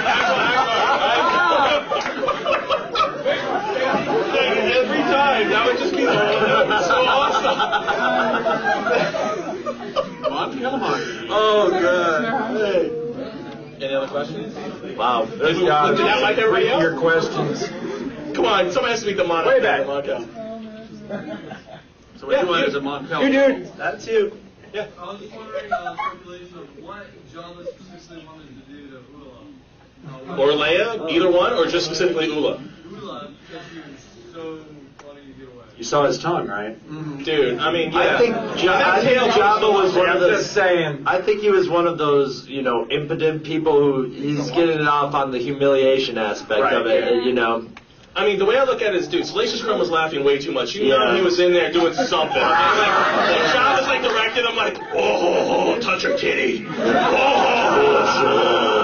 you know, and he's like sitting there, yeah, and Salacious Crumb is, you know, bury the beak, bury the beak. It, it's, it was bad. It was bad. You know, stroke the tentacle. Uh, it just, mm, no. I mean, that. No offense to women, but I mean, you mentioned the tongue. Right. No offense to women, but you mentioned the tongue. Why would they want to leave? Well, okay, look, just because it's wide and fat doesn't necessarily mean he knows what he's doing with it. All right? Oh, yeah, dude, they got that KY jelly all over it, man, and she like, like this, oh, no. You notice- You want that on your nether regions, dude? You notice, you notice that his name is not Jabba the Hot. Yeah. He's Jabba the Slump. I mean, dude, you notice like all the women are like, uh, no, not just, no, it's sticky, no. And remember, that was like in the early '80s. They would they, they weren't shaving yet either, so you're gonna get that in your hair. It's just bad. Just, just skip it totally. That tongue would just be nasty. And I got So- so there's something about Mary's situation Okay. That's some sort of something about Mary's situation. It, oh, it's like, totally something about Mary. Ugh. Is that Sam, jump? Zam Wesell from Attack of the Clones. Whatever your fancy was, just ask him. Yeah, ask Zam him Wesell, politely man. to change into it and It knew how to please a man Oh, yeah. or a woman. see see where things go from there. But once you had seen the, the base model, you know, her, her, her true true. form, could you get over that? Oh, dude. It, it, um, yeah, absolutely. All right, no problem. No problem. All right, I got a five second memory when it comes to hotness, and it's, if there's hotness, no problem whatsoever. Just put the mask back down. That does not matter. Uh, Put them. Don't even need to see the face. Just put the mask on. Keep the mask on.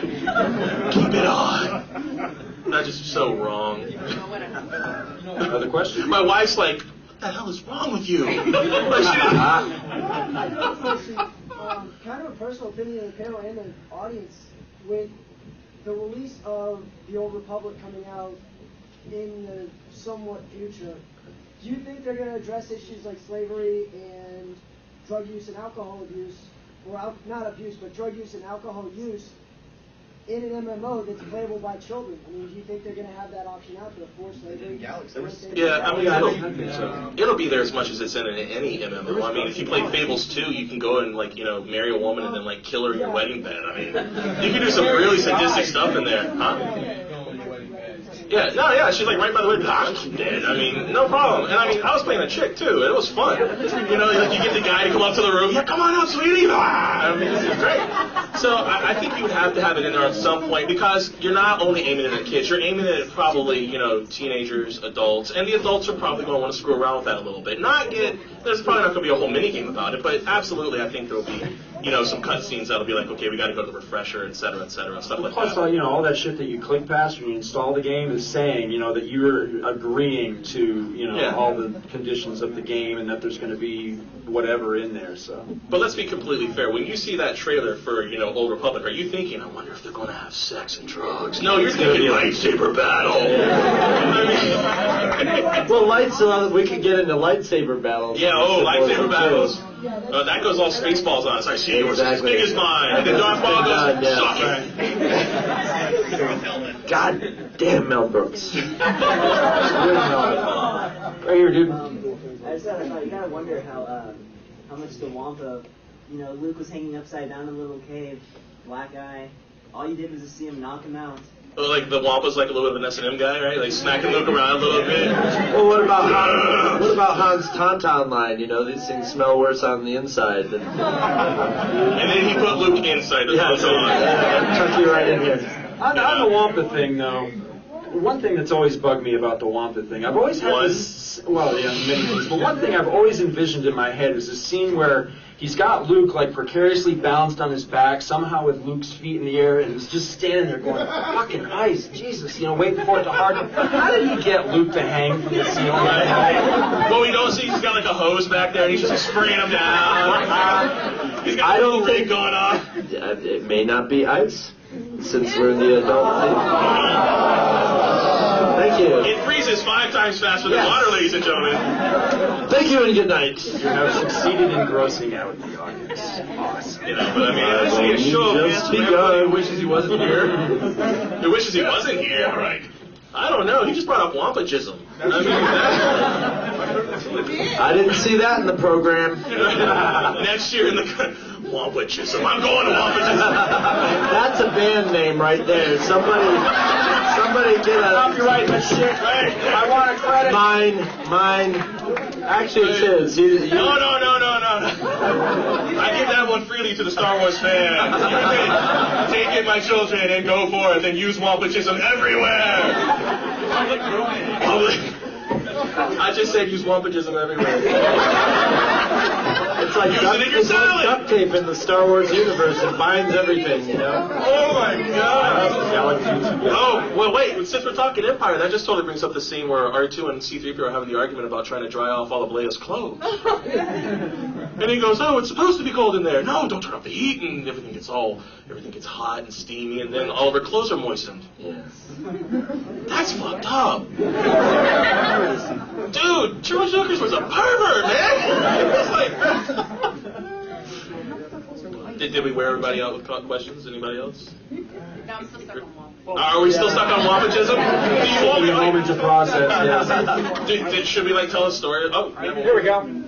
Nobody brought this up, and I wasn't sure if it was. We were waiting for you, honey. I, yeah, everybody's waiting on me. but there seems to be a sort of, I don't even want to say underlying, because it's not really underlying, it's pretty obvious. The whole BDSM, Mhm. domination, submission thing in the Star Wars universe. Yes. It's pretty rampant. And I was just wondering if anybody kind of you know, gets off on that. Um, Well, all, all off on that too. Yes. Go, go, do an image search for Star Wars porn, and you'll get some like, yeah, Gamorrean guards holding down Leia, and it's it's very strange. It's people spend a lot. They're very nicely drawn. Somebody spent a lot of time and effort and thought on that. So you got Has he actually Googled that? Have you Googled that, sir? Yes, I have. Do you bring the photos with you? You know, I didn't. I took it. Um, See, we get to a really interesting topic and we don't have photos just, to back just, ju- just give me your email address, whoever wants it, and I'll mail them off to you. I got a whole folder full. I mean, yeah, but I mean, the bondage thing, it really is kind of weird that, you know, there's so much stuff. We got the slavery thing going on, obviously, we're talking about the bondism, uh, the, the bondage is right next door to it. You know, okay, since we're not going to have clones in this episode, let's put, you know, Carrie Fisher in a chain and have her get smacked around by Hutt a little bit. And we're going to feed the other one to the Sarlacc. I mean, you know, George Lucas's universe is not very female friendly. Um, it's not really male friendly either, but it's really mean on the females. I mean, it's Yeah. kinda, uh. So I I absolutely think that you know uh, whether he meant to put it in there obliquely or not, I mean it's in there subconsciously. George Lucas just has some funny kinks. It's a, it's a fairy tale. I mean, Yeah. Fairy tale. Fairy bondage. Fairy tales have lots of The bondage Oh, yeah. fairies. There you go. Well, hey. Fairy tales are not female friendly. Rasputin, um, Rapunzel. Right. Yeah, Rapunzel in that hair. Back to Wampagism. Of course, at the time, at the time of the clones, we had uh, Obi Wan spinning up in that uh, in that electronic device. So there was a little, little bit of Oh, yes, we did. Lick my nipples. The arena. Yeah. Yeah. Uh, oh wow, Attack of the Clones has some good stuff in it. See, I want to go home and watch Star Wars with a whole new light now, man. It's gonna be awesome.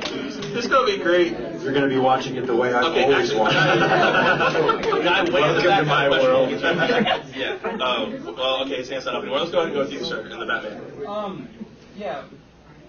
Now, it, it's been talked about that some of the rebel pilots, before they were rebels, were smugglers and stuff. Mhm. And they still hooked up with their old smuggling buddies, which mean they were smuggling spice, aka drugs, Sure. to finance the Rebel Alliance. Mm-hmm. Um, question is, I mean, these are supposed to be the good guys, and they're using drug money. Well, yeah, I mean that touches on Kevin Smith territory. I think if anybody's seen, seen Clerks, Clerks. he's talking about you know them blowing up the Death Star, and you know that there's the probably- union workers. Yeah, out there, exactly. yeah. You know, I, I mean, any side. I mean, war. It, whatever side you're on, it, it's it's a pretty s- subjective thing. So, you know, I mean, you could any two sides fighting a war, you can find something shady going on. There's just no pure good. I mean, we, we have a grand and glorious history of that ourselves with the CIA Oh yeah, funding Black Ops. Oh, we're doing stuff like that right now. You Well, know, and we're the good guys. Yeah, we're the good guys. This go- really goes into something that you and I talked about in an early Star Wars episode on the show was, uh, you know, this this whole idea that I find a little bit absurd that here's a system, corrupt though it may be, the Empire was a system that basically ran the galaxy, right? You know, you had the uh, elected leader, you had an established system that was going on. Suddenly these guys sail in, you know, you got Luke and Han and Leia, they blow up the Death Star, and then over yeah. a course of time they establish themselves as the new leadership. Is there not somebody on some planet going somewhere, somewhere going, well, who the fuck are these guys? Yeah, yeah. I Are they gonna make the trains run on time? Why are 'Cause- they? Yeah. Why did they get to take over simply because they blew the station up? Yeah. That makes no sense. it's the. Imperial to remnant, uh, remnant. You know, the, all the Imperial worlds that decided not to join. You know, they just became the remnant, and, and then they became the Empire, and then they became the Empire again. How are you, You know. rebels if you already were in power and got kicked out? Yeah, once they're we're rebelling. Yeah, Yeah, they're trying to get their youth together. You know, they were hitting like 45, and they were feeling old across the. Government then? Yeah, I'm. It, it really, I mean, it just depends on where you're looking at it from. Just like reality. Yeah, it, it really, it's just, it's all spin. It's all spin. And, and we're getting way from the back of that. We got a minute. So, do we have enough time for one more question? Okay, we got one more question. Make it a whoopie. Uh, a whoopie? Make it a whopper. Obviously, I'm tired. Right here in the white shirt, this dude had a question. Your arm's going to kill you tomorrow. Did your question get addressed, sir? Um, yeah, pretty much. Awesome. It was on the S and M topic. I have a question for you all. Did you have a good time? Yeah. That's what I wanted to hear. I'm trying to- Remember, the takeaway message is wampagism. Yeah, the takeaway was this is just wampagism. It's zero behind You you. It's can on hear- primetime show. You can hear Chris and I on the first Monday of every month on the Two True Freaks podcast talking Star Wars pretty much the same fucking way. you can't find me anywhere, but if you look hard enough, you'll find me. So, and you can find me on the net. You have a live channel? Yeah. I have Facebook. I don't really post anything. We don't Twitter either. We're technically challenged. All right, that wraps it up for the Star Wars Adult Themes panel. We'll be back a month from today, um, the first Monday of September, with an all new Star Wars Monthly Monday featuring myself and Scott Gardner in a very normal episode of Star Wars Monthly Monday. So we'll see you then. Did you know you can sponsor an episode of this or any other of your favorite Two True Freaks affiliated shows? That's right. Simply click the PayPal link on our website, donate any amount at all, tell us which show you're choosing and what message, if any, you'd like us to read on your behalf, and you will be an official sponsor of that show's very next episode, with your message read in the show's opener. It's that easy, and there is no minimum donation. Be a show sponsor today. Visit our website at twotruefreaks.libsyn.com. Twotruefreaks.libsyn.com is spelled T W O T R U E F R E A K S dot Libsyn, which is L I B S Y N dot com. You can email Two True Freaks directly at twotruefreaks at gmail.com. You can find me, Scott Gardner, both on Twitter and Facebook. My name is spelled S C O T T G A R D N E R. Two True Freaks is a very proud member of the League of Comic Book Podcasts. For more information, visit comicbooknoise.com slash league. We are also members of the Comics Podcast Network. You can check it out at www.comicspodcasts.com, where you can hear our new episodes when we put them up. Thanks for listening. Join us every Monday for new episodes of Two True Freaks. Two True Freaks has been brought to you today by Damanzo Core of Milan, Italy, and by the letters F and U.